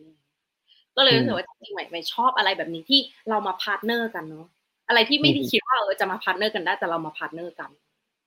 ก็เลยรู้สึกว่าชอบค่ะก็ประมาณนี้ครับทางทางคุณเปรมนะครับ ทุกวันนี้เรามีติดตามคอนเทนต์อะไรเป็นพิเศษบ้าง แล้วแบบไลฟ์สไตล์ของเราเป็นยังไงบ้างครับทุกวันนี้ถ้าถ้าในเพจ Facebook เออใน Facebook เนี่ย ผมจะ see see first มันให้สามสิบเพจใช่ไหมครับสามสิบเพจของผมเนี่ยครึ่งหนึ่งเป็นข่าว ก็เป็นข่าวทั้งต่างประเทศในประเทศอีกครึ่งหนึ่งก็เป็นเพจ สิ่งแวดล้อมด้วยกัน ก็คือ see first หมดเลยครับ ก็คือ environment ของทุกคนนะครับ see first ก็คือแบบอัปเดตข่าวของตัวเอง แล้วก็แต่ถ้าในไลฟ์สไตล์ส่วนตัวเนี่ย ผมผมผมชอบไปดู อ่านผมอ่านทวิตเตอร์กับ อ่านทวิตเตอร์นี่ตามพวกเป็นพวกดราม่าเนาะเร็วดีกับกับกับยูทูบก็จะแบบแบบตามแบบที่เด็กสมัยนี้เขาเขาตามกันอะแบบว่าอะเก๋ไก๋สไลเดอร์ Bearhug อะไรเงี้ยผมผมผมชอบตามอะไรที่มันแบบดูวัยรุ่นนิดนึงเพราะว่าแก่แล้วก็พยายามตามว่าเด็ก เด็กเขาเออเด็กเขาดูอะไรกัน เด็กเขาชอบอะไรกันก็แบบตามเกม Heartrocker ในผมคือคือใครที่เป็น key influencer ใหญ่ๆเนี่ยไม่ตามหมดเลยก็คือแบบเอออยากรู้อยากว่า อยากรู้ว่าเทรนด์เนี้ยมันเป็นยังไงก็ต้องก็ตามหมดครับอืมอืมอืมอืมอืมทางคุณตูนละครับ อืม ใน part ของ ฝั่งเอ่อโดยโดยโดยส่วนตัวที่เหมือนกับเราเป็นนักออกแบบด้วยอะเนาะคือตัวเพจหรือข้อมูลส่วนไหนที่ตามดูแล้ว แล้วดูดูบ่อยๆ เนี่ย ก็จะเป็นเรื่องของกึ่งกึ่งงานดีไซน์นิดนึงอ่า คือผมผมจะชอบเข้าไปดูเช่นแบบเราเข้าไปในพวกเว็บ The Method Case อย่างเงี้ย หรือบางทีเราเข้าไปดู In Inhabitat อย่างเงี้ยฮะ Design Muse something ก็คือเข้าไปเพื่อที่จะเหมือนกับ เฮ้ยมาดูว่าเดี๋ยวนี้ในในในแง่ของพาร์ทของดีไซน์เอง ไม่ว่าจะเกี่ยวหรือไม่เกี่ยวกับสิ่งแวดล้อมนะฮะเขาเขาทำอะไรกันบ้างเขาใช้วิธีสื่อสารยังไงกันบ้าง ในฝั่งครีเอทีฟเอง ทั้งเรื่องสิ่งแวดล้อมและไม่ใช่สิ่งแวดล้อมเนี่ยเขาเขาสื่อสารอะไรกันบ้างพูดเรื่องอะไรกันบ้างเขาใช้วิธีการยังไงกันบ้างในการ ในการหยิบจับเรื่องบางเรื่องเอามาเล่าให้กับคนอื่นฟัง เอามาทำให้มัน impact กับคนอื่นๆอะไรเงี้ย ประมาณ จะเรียกว่าเนิร์ดนิดๆก็ได้สักเจ็ดสิบเปอร์เซ็นเนี่ยน่าจะเป็นเรื่องพวกนี้เนาะอื่นๆก็จะคล้ายๆคุณเปรมฮะ ก็จะมี Heartrocker บ้าง ก็จะมีฝั่งของ entertainment หนังหรือเกมบ้างก็ก็ยังมีติดตามกันอยู่ เป็นเรื่องปกตินะฮะดังนั้นจริงๆหลายคนเนี่ยที่ที่เป็นผู้ชมผู้ฟังนะครับ ก็อย่าเพิ่งคิดว่าแบบเฮ้ยถ้า พี่ๆเขามาทำแบบเพจสาย green หรือว่าเป็นธุรกิจสายนี้นี่คือเขาจะอยู่กับสิ่งนี้ทั้งวันตลอดเวลานะครับเขาก็มีชีวิตในมุมอื่นเหมือนกันนะครับ แต่ว่าอย่างที่แต่ละคนแชร์มาจะเห็นเลยว่าเฮ้ยเวลาที่เราไปดูอันอื่น ๆ ไปหา inspiration ไปหาเทรนด์อะไรต่างๆ เหล่านี้เราก็เหมือนเป็นการเรียนรู้ไปด้วยเนาะว่าคนที่เขาสร้างสรรค์ไอเดีย คนที่เขาทำคอนเทนต์อันนี้ออกมาเนี่ยแล้วเราสามารถนำมาประยุกต์ใช้พัฒนาของเรายังไงได้บ้าง นะครับ ตอนนี้ก็มาดูแอด addict แล้วค่ะนี่ขอบคุณมากเลยนะฮะจริงๆอะผมผมก็ต้องบอกว่าผมถือว่าเป็นโอกาสที่ดีมากที่ได้มารู้จักทุกคนเหมือนกัน เพราะว่าจริงๆแอดดิกเองเราก็ค่อนข้างเป็นเป็นกลุ่มคนที่แบบว่าเฉพาะกลุ่มประมาณนึงเหมือนกันเนาะเรื่องของโฆษณาเรื่องของอะไรเงี้ยฮะแต่ว่าตอนนี้เราก็พยายามโฟกัสเรื่องของความคิดสร้างสรรค์เลยแหละที่ไม่ว่าจะมุมไหนอะไรยังไงก็ตามนะฮะ ผมคิดว่าเดี๋ยวเราเป็นช่วงท้ายๆกันแล้วดีกว่านะฮะเพราะว่าคุยกันมาสักพักหนึ่งแล้วเดี๋ยวทุกคนจะได้ไปพักผ่อนกันนะครับคำถามสุดท้ายแล้วกันครับ อยากจะทราบว่าคือตอนนี้ผมคิดว่าหลายคนผู้ชมผู้ฟังรวมถึงตัวผมเองด้วยแล้วกันนะฮะว่าจริง ๆ แล้วเนี่ยอย่างที่ทุกคนบอกเลยครับ เรารู้แหละว่าเรื่องสิ่งแวดล้อมเรื่องการแยกขยะเรื่องอะไรต่างๆ เนี่ยมันเป็นเรื่องสำคัญ แต่ว่า มันอาจจะเนี่ยเมื่อกี้ที่เราคุยกันครับอาจจะมีกำแพงมันมีอะไรบางอย่างที่มันกั้นไว้ ถ้าแต่ละท่านนะครับ อยากจะแนะนำละกันว่าเป็นการเริ่มต้น ว่าเราสามารถควรจะทำยังไงได้บ้าง แต่แต่ละท่านเนี่ยอยากจะแนะนำในมุมไหนบ้างครับ คุณลุงซาเล้งก่อนเลยก็ได้ครับ คุณเปรมครับ ครับสำหรับผมเนี่ยผมจะใช้วิธีที่บอกว่า คือเราอะครับไม่ต้องทำเยอะ เราทำแค่ที่เราพอทำได้ครับ ผมจะเปรียบเทียบนี้คือตอนที่ผมทำเพจอะครับ จริง ๆ ผมแทบแทบจะไม่มีความรู้ด้านอาร์ตไม่มีความรู้ด้านการสื่อสารอะไรเลยเนาะก็แบบไม่ได้เกี่ยวกับอาร์ตเลยแต่ว่า เออเราเราทำได้เท่านี้เราก็ทำไปเท่านี้ดังนั้นเรื่องสิ่งแวดล้อมก็เหมือนกันเลยครับ มันอยู่ว่าเออเราทำได้เท่าไหร่นะครับ เราก็เริ่มทำก่อนมาทำที่ว่าเริ่มทำก่อน แต่ไม่ต้องทำใหญ่ทำเล็กๆสมมุติว่าเป็นเรื่องของการแยกขยะเราก็สามารถเลือกแยกได้แค่ชนิดเดียว ก็พอคุณไม่ต้องแยกหลายชนิดคุณแยกไว้ชนิดเดียวว่าเออ บ้านการมีถังใบเดียวที่แยกขยะเอาเอาประมาณนี้เอาขวดน้ำและขวดน้ำพลาสติกจบละเริ่มเริ่มตัวอย่างก่อน แล้วเดี๋ยวพอมันได้ปุ๊บอะมันจะค่อยๆต่อยอดแต่ถ้าเราบอกว่าเฮ้ยเราผมยากอะเรื่องนี้ยากจังเลยเรื่องสิ่งแวดล้อมยากจังเลยทำนู่นทำนี่ต้องแบบพกถุงพกโอ้ยเสียเวลามันมันจะหมดกำลังใจเราแค่ลองลองเริ่มทำอย่างหนึ่งให้สำเร็จก่อน แล้วเดี๋ยวมันจะตามมาทุกอย่างมันจะตามมาอีกครับประมาณนี้ครับทางคุณตูนล่ะครับ คุณตูนมีคำแนะนำยังไงบ้างครับคือถ้าเกิด เอ่อผมว่าจริงๆถ้าทุกคนอยากทำอยากอยากให้ลองนะก็คือเราบางทีเราเราก็ไม่รู้หรอกว่ามันจะยากหรือมันหรือหรือมันจะง่ายยังไง แนะนำว่าถ้าเกิดอยากถ้าจะทำในเรื่องนี้หรืออยากจะแบบเอ้ยฉันจะลองอีโคขึ้นสักหน่อยอย่างเงี้ย อยากให้ลองทำดูก่อน โอเค ถ้าเกิดเรารู้สึกว่าเราทำแล้วมันมันส่งผลกระทบต่อชีวิตเรามาก ๆ จนแบบไม่ไหวจริง ๆ เนี่ย งั้นเราก็ขยับลองปรับลงมา สักอย่างหนึ่งให้มันง่ายกับกับกับชีวิตตัวเอง เหมือนถ้าจะแชร์อย่างเงี้ยอย่างอย่างตัวผมเองอะการการพกกระบอกน้ำอืม การพกกระบอกน้ำแต่แรกเนี่ยมันเรารู้สึกว่าทำไมเราต้องพกกระบอกน้ำวะอืม เดินไปไหนมาไหนมันแบบมันดูรกมันดูแบบว่า ต้องหาที่เก็บต้องหาที่ใส่มัน แต่พอใช้มานะวันหนึ่งคือผมอาจจะสตาร์ทดูไม่เหมือนคนอื่นนะผมแค่รู้สึกเฮ้ยไอ้กระบอกน้ำแบรนด์เป็นเนี้ย มันมันเท่จังเลยสมมุติ อ่า เออ คือมันเป็นเป็นเป็นเป็นกระบอกน้ำที่เป็นแบรนด์แล้วผมก็ใช้มันแต่ที่เราไปไหนมาไหนบางแล้วมันเฮ้ยนี่แหละไอ้ยี่ห้อเนี้ยบางตัวเนี้ยแล้วดูดี อ่า แต่ว่าพอมันผ่านไปสักสองสาเดือน เราจะเริ่มรู้สึกว่าเมื่อไหร่ก็ตามที่เราเดินผ่านร้านกาแฟแล้วเราไม่ได้หยิบมันไปด้วยอะเราก็จะเฮ้ยวันนี้ไม่ได้เอากระบอกน้ำมา เราจะเข้าไปซื้อกาแฟกินดีไหมเอาไว้ก่อนดีกว่า อะไรอย่างเงี้ย มันจะเริ่มชินฮะมันจะเริ่มแบบทำจนเป็นเรื่องปกติเอง อยากให้แบบลองที่บอกผ่านไปสักเดือนหนึ่งเราจะเริ่มชินกับมันเองไม่ไม่ว่าเรื่องไหนก็ตามอืมอืมอืมอืมทางคุณใหม่ละครับ ค่ะก็เอ่อเริ่มต้นเนอะมันจริงๆมันมันเป็นคำพูดที่ง่ายมากเลยเนอะว่าเออเริ่มต้นที่ตัวเองอะไรเงี้ยแต่บางทีเราก็ไม่รู้ว่าเราจะจับต้นทนปลายยังไงอะไรเงี้ยหมายว่าจริง ๆ เริ่มต้นจากการที่ปฏิเสธก่อนก็ได้ ไอ้อย่างใหม่อย่างเงี้ยเวลาแบบสมมุติว่าเราไปไปทานร้านอาหารหรือไปทานอะไรเงี้ยเราก็จะจะเริ่มต้นการปฏิเสธก่อน พอเราปฏิเสธเสร็จแล้วเนอะแล้วเราก็จริงๆมันก็คือสี่อาอ่าสามสาม R ก็คือ reduce reuse แล้วก็ recycle เราอาจจะเริ่มจากการที่เรา reduce ก่อน ก็คือเราปฏิเสธก่อนว่าเออเราไม่เอานะคะ ไม่เอาหลอดไม่เอาถุงอะไรเงี้ยค่ะเริ่มจากการที่ต้องฝึกกันแบบปฏิเสธก่อนอะไรเงี้ยซึ่งอันนี้ก็ทดลองกับตัวเองว่าเออเราก็เออสนใจที่จะ บอกว่าเออไม่เอานะคะอะไรเงี้ยค่ะแล้วในในในส่วนที่สองคือเรา reuse เนาะก็คือเราเอาสินค้าที่เราเราเราจริงๆเราอาจจะไม่ต้องซื้อของใหม่ก็ได้ค่ะ หรือว่าเราอาจจะเหมือนที่คุณตูนบอกเนาะเป็นแรงบันดาลใจ คือสมมติว่าเราแบบมีแก้วสวยๆสักอันหนึ่งแล้วเราก็อยากอวดอะไรเงี้ย เราก็ถือไปด้วยเนี่ยก็เราก็เริ่มต้นจากการแบบ reuse ก่อนเฮ้ยโอเค นึกก่อนว่าโอเค วันนี้เราเราเราเราเราสมมติเราไปกินกาแฟอะไรเงี้ยเราก็อาจจะแบบเอ้ยเราเราไม่ไม่เอาแก้วไปเองเพื่อที่จะ เราจะได้ใช้ซ้ำด้วยเนาะอะไรเงี้ยเออแต่ก็อันนี้ก็คือความถนัดของแต่ละคนว่าอยากอะไร หรือกระเป๋าผ้าอะไรเงี้ยค่ะซึ่งจริงๆตอนนี้ก็คือมาตรการรัฐเนาะก็ก็ห้ามแล้วก็ห้ามใช้ถุงพลาสติกอะไรเงี้ยซึ่งมันก็ทำให้มันเป็นอัตโนมัติอะไรเงี้ยแล้วในส่วนแบบรีไซเคิลก็อาจจะเหมือนที่คุณลุงซาเล้งบอกก็คือทำแยกสักนิดนึงแล้วก็ส่งไปให้คุณลุงซาเล้งเนาะเพราะอาจจะ grab ไอเดียง่ายๆ ว่าเอออะไรที่รีไซเคิลได้อย่างเช่นขวดน้ำอย่างเงี้ยค่ะ คือขวดน้ำเนี่ยเราอาจจะมองว่ามันเป็นตัวร้ายเนาะใช่ไหมคะแต่ว่าจริง ๆ แล้วมันสามารถที่จะแบบรีไซเคิลได้เนาะอะไรอย่างเงี้ยก็เริ่มจากง่ายๆก่อนอะไรเงี้ยค่ะซึ่งจริงๆก็มันก็จะเข้ากับมิชชั่น environment นะว่าเราอยากทำให้การดูแลสิ่งแวดล้อมเป็นเรื่องที่ง่าย แล้วก็เออสนุกแล้วในขณะเดียวกันคุณก็ต้องรู้สึกว่าคุณอะมีคุณค่ากับตัวเอง ไม่ยกตัวอย่างของใหม่เนาะคือใหม่อะแบบ ตอนที่แบบใหม่ใหม่ใหม่ยังทำยังยังทำงานประจำนะตอนนี้ใหม่ก็ออกมาทำเป็น environment เต็มตัวเลย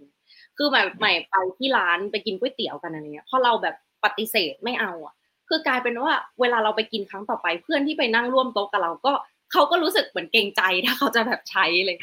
คือเหมือนมันเหมือนแบบว่ามันเหมือนกับอย่างที่แบบบอกว่าพอไม้ไม้ขีดไฟมันติดจุดอันนึงแล้วอะมันก็จะจุดต่อกันไปอะไรเงี้ยต่อให้เล็กให้ใหญ่แต่มันก็สุดท้ายมันก็จุดไปด้วยกันเลย มันก็รู้สึกว่าเนี่ยการการที่เริ่มต้นง่าย ๆ ก่อนจากตัวเองก็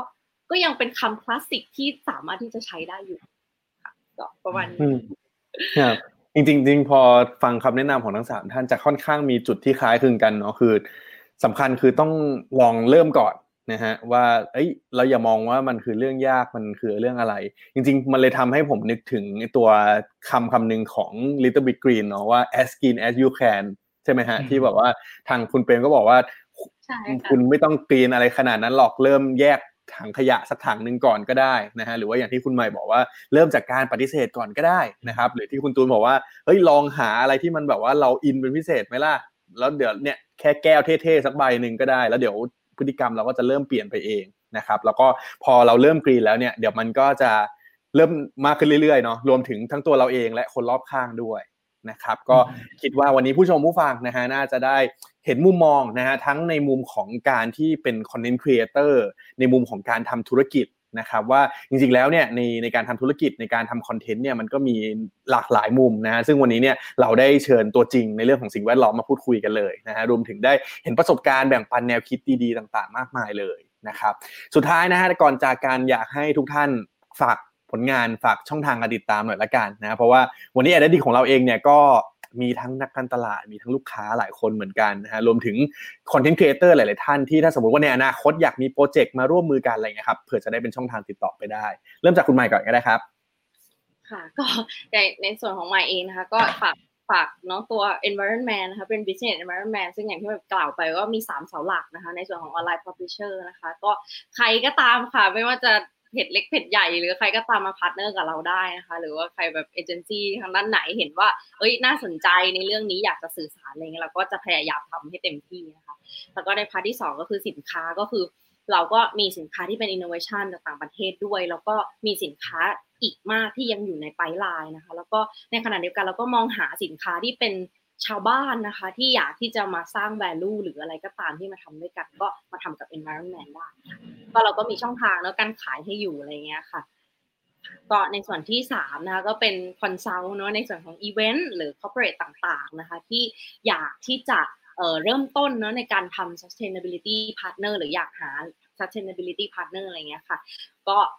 นึกถึง environment ด้วยได้นะคะ ก็เป็นเป็นเป็นองค์กรเล็ก ๆ ที่ที่อยากที่จะทำเรื่องยิ่งใหญ่ และอยากทำให้มันเกิดการเปลี่ยนแปลงขึ้นจริงๆค่ะก็ขอบคุณค่ะครับ คุณเปรมครับผมก็ฝากเพจลุงซาเล้งครับขอบคุณที่อ่านไปครับ ก็จริงๆเคยคิดว่าจะเปิดร้านเหมือนกันขายของแต่ไม่มีเวลาครับ ก็ตอนนี้มีมีสินค้าอยู่ตัวหนึ่งอยากอยากไปอุดหนุนกันได้นะครับ ก็ฝากเพจครับ แล้วก็ถ้าเออเอเจนซี่ไหนก็ติดต่อมาได้ครับ ก็ก็ยังรับอยู่ถ้ายังรับไหวนะครับ แล้วก็ขอฝากผมจะมีสตาร์ทอัพคือคือไอตัวสตาร์ทอัพที่เราไปตั้งแต่ต้นนะครับจริงก็ยังทำต่ออยู่ พอได้เงินจาก ad แล้วแล้วเนี่ย ไม่ได้เข้ากระเป๋าไม่ได้เข้ากระเป๋าผมเลยนะ ก็คือเอาไปลงกับสตาร์ทอัพหมดเลย ก็คือ ตอนนี้ก็พยายามจะ launch launch product ให้ได้ก็เป็นเกี่ยวกับสตาร์ทอัพเกี่ยวกับขยะนี่นะครับ ก็คือช่วยคนในการแยกขยะในการส่งขยะอะไรพวกนี้นะครับ ก็ รอติดตามกันนะครับ ก็ฝากไว้ด้วยครับขอบคุณครับได้ครับ คุณตูนครับผม ก็ส่วนของ Eco Life เองนะครับ ก็ฝากเป็นสองส่วนละกันเหมือนกัน ก็คือว่าส่วนแรกก็คือตัวแอปเองนะครับกับตัวเพจนะครับ ก็เอ่อห้างร้านร้านค้าหรือว่าใครที่อยากจะทำเรื่องเกี่ยวกับการบริเศษสิ่งที่ดูพลาสติก หรือว่าคุณอยากจะได้เครื่องมือ อะไรบางอย่างที่มันสามารถ tracking ได้ว่าตอนเนี้ยขยะที่คุณเก็บขยะที่คุณลดหรือการเกษตรเนี่ย มันเกิดขึ้นได้เท่าไหร่ยังไงบ้างแล้ว ด้วยวิธีการที่มันง่ายแล้วก็เข้าถึงได้ง่ายเนี่ย ก็ฝากตัว e q u a l i App เนาะแล้วก็ส่วนที่สองก็คืออย่างที่บอกเรามีบริษัท ตัวบริษัทหลักเองที่ชื่อว่าบริษัทคิดคิดจำกัดนะครับ คิดคิดเป็นธุรกิจเพื่อสังคมนะครับ ที่เราเหมือนใช้ความคิดสร้างสรรค์แล้วก็เทคโนโลยีเนี่ย ทุกอ่าแล้วก็กระบวนการเหมือนกับตัวดีไซน์ thinking เพื่อแก้ปัญหาสังคมและสิ่งแวดล้อมนะครับบริษัทไหนหรือว่าองค์กรหรือแบรนด์แบรนด์ไหนที่นึกไม่ออกว่าตอนนี้เราอยากจะทำอะไรสักอย่างเพื่อสิ่งแวดล้อม อยากทำอะไรสักอย่างเพื่อสังคม แต่ยังนึกไม่ออกว่าเฮ้ยเราจะทำยังไงดีให้มันต่างจากที่อื่น เราจะทำยังไงดีให้มัน ให้มันมีความเป็นตัวเอง ให้มันแบบสร้างสรรค์แล้วก็มีกระบวนการที่ดีอย่างเงี้ย ก็ติดต่อเราได้ครับผม ได้ฮะ ก็ ฝากนะครับติดตามผลงาน content นะฮะแล้วก็ business นะครับ service ต่างๆ ของทั้ง 3 ท่านเอาไว้เลยนะครับ ทั้งลุงซาเล้งนะฮะกับขยะที่หายไปนะครับ แล้วก็ environment นะครับ รวมถึง eco life ด้วยนะครับ วันนี้ก็ต้องขอบคุณนะครับทั้ง 3 ท่านมาก ๆ เลยนะฮะที่เสียสละเวลานะครับหชั่วโมงครึ่งนะครับ ที่ผ่านไปอย่างรวดเร็วในวันนี้มาแบ่งปันนะครับ เรื่องราวความรู้แล้วก็ประสบการณ์ที่น่าสนใจมากๆเลยนะคิดว่าเดี๋ยวในอนาคตเนี่ยคงได้มีโอกาสพูดคุยกับ แต่ละท่านอีกนะฮะแล้วก็หวังว่าในอนาคตก็คงได้มีโปรเจกต์ร่วมร่วมงานกันด้วยนะครับเดี๋ยวเราคงมีไอเดียอะไรได้พูดคุยได้แชร์กันอีกแน่นอนนะครับ วันนี้ก็ขอบคุณทุกคนมากเลยครับขอบคุณครับขอบคุณครับ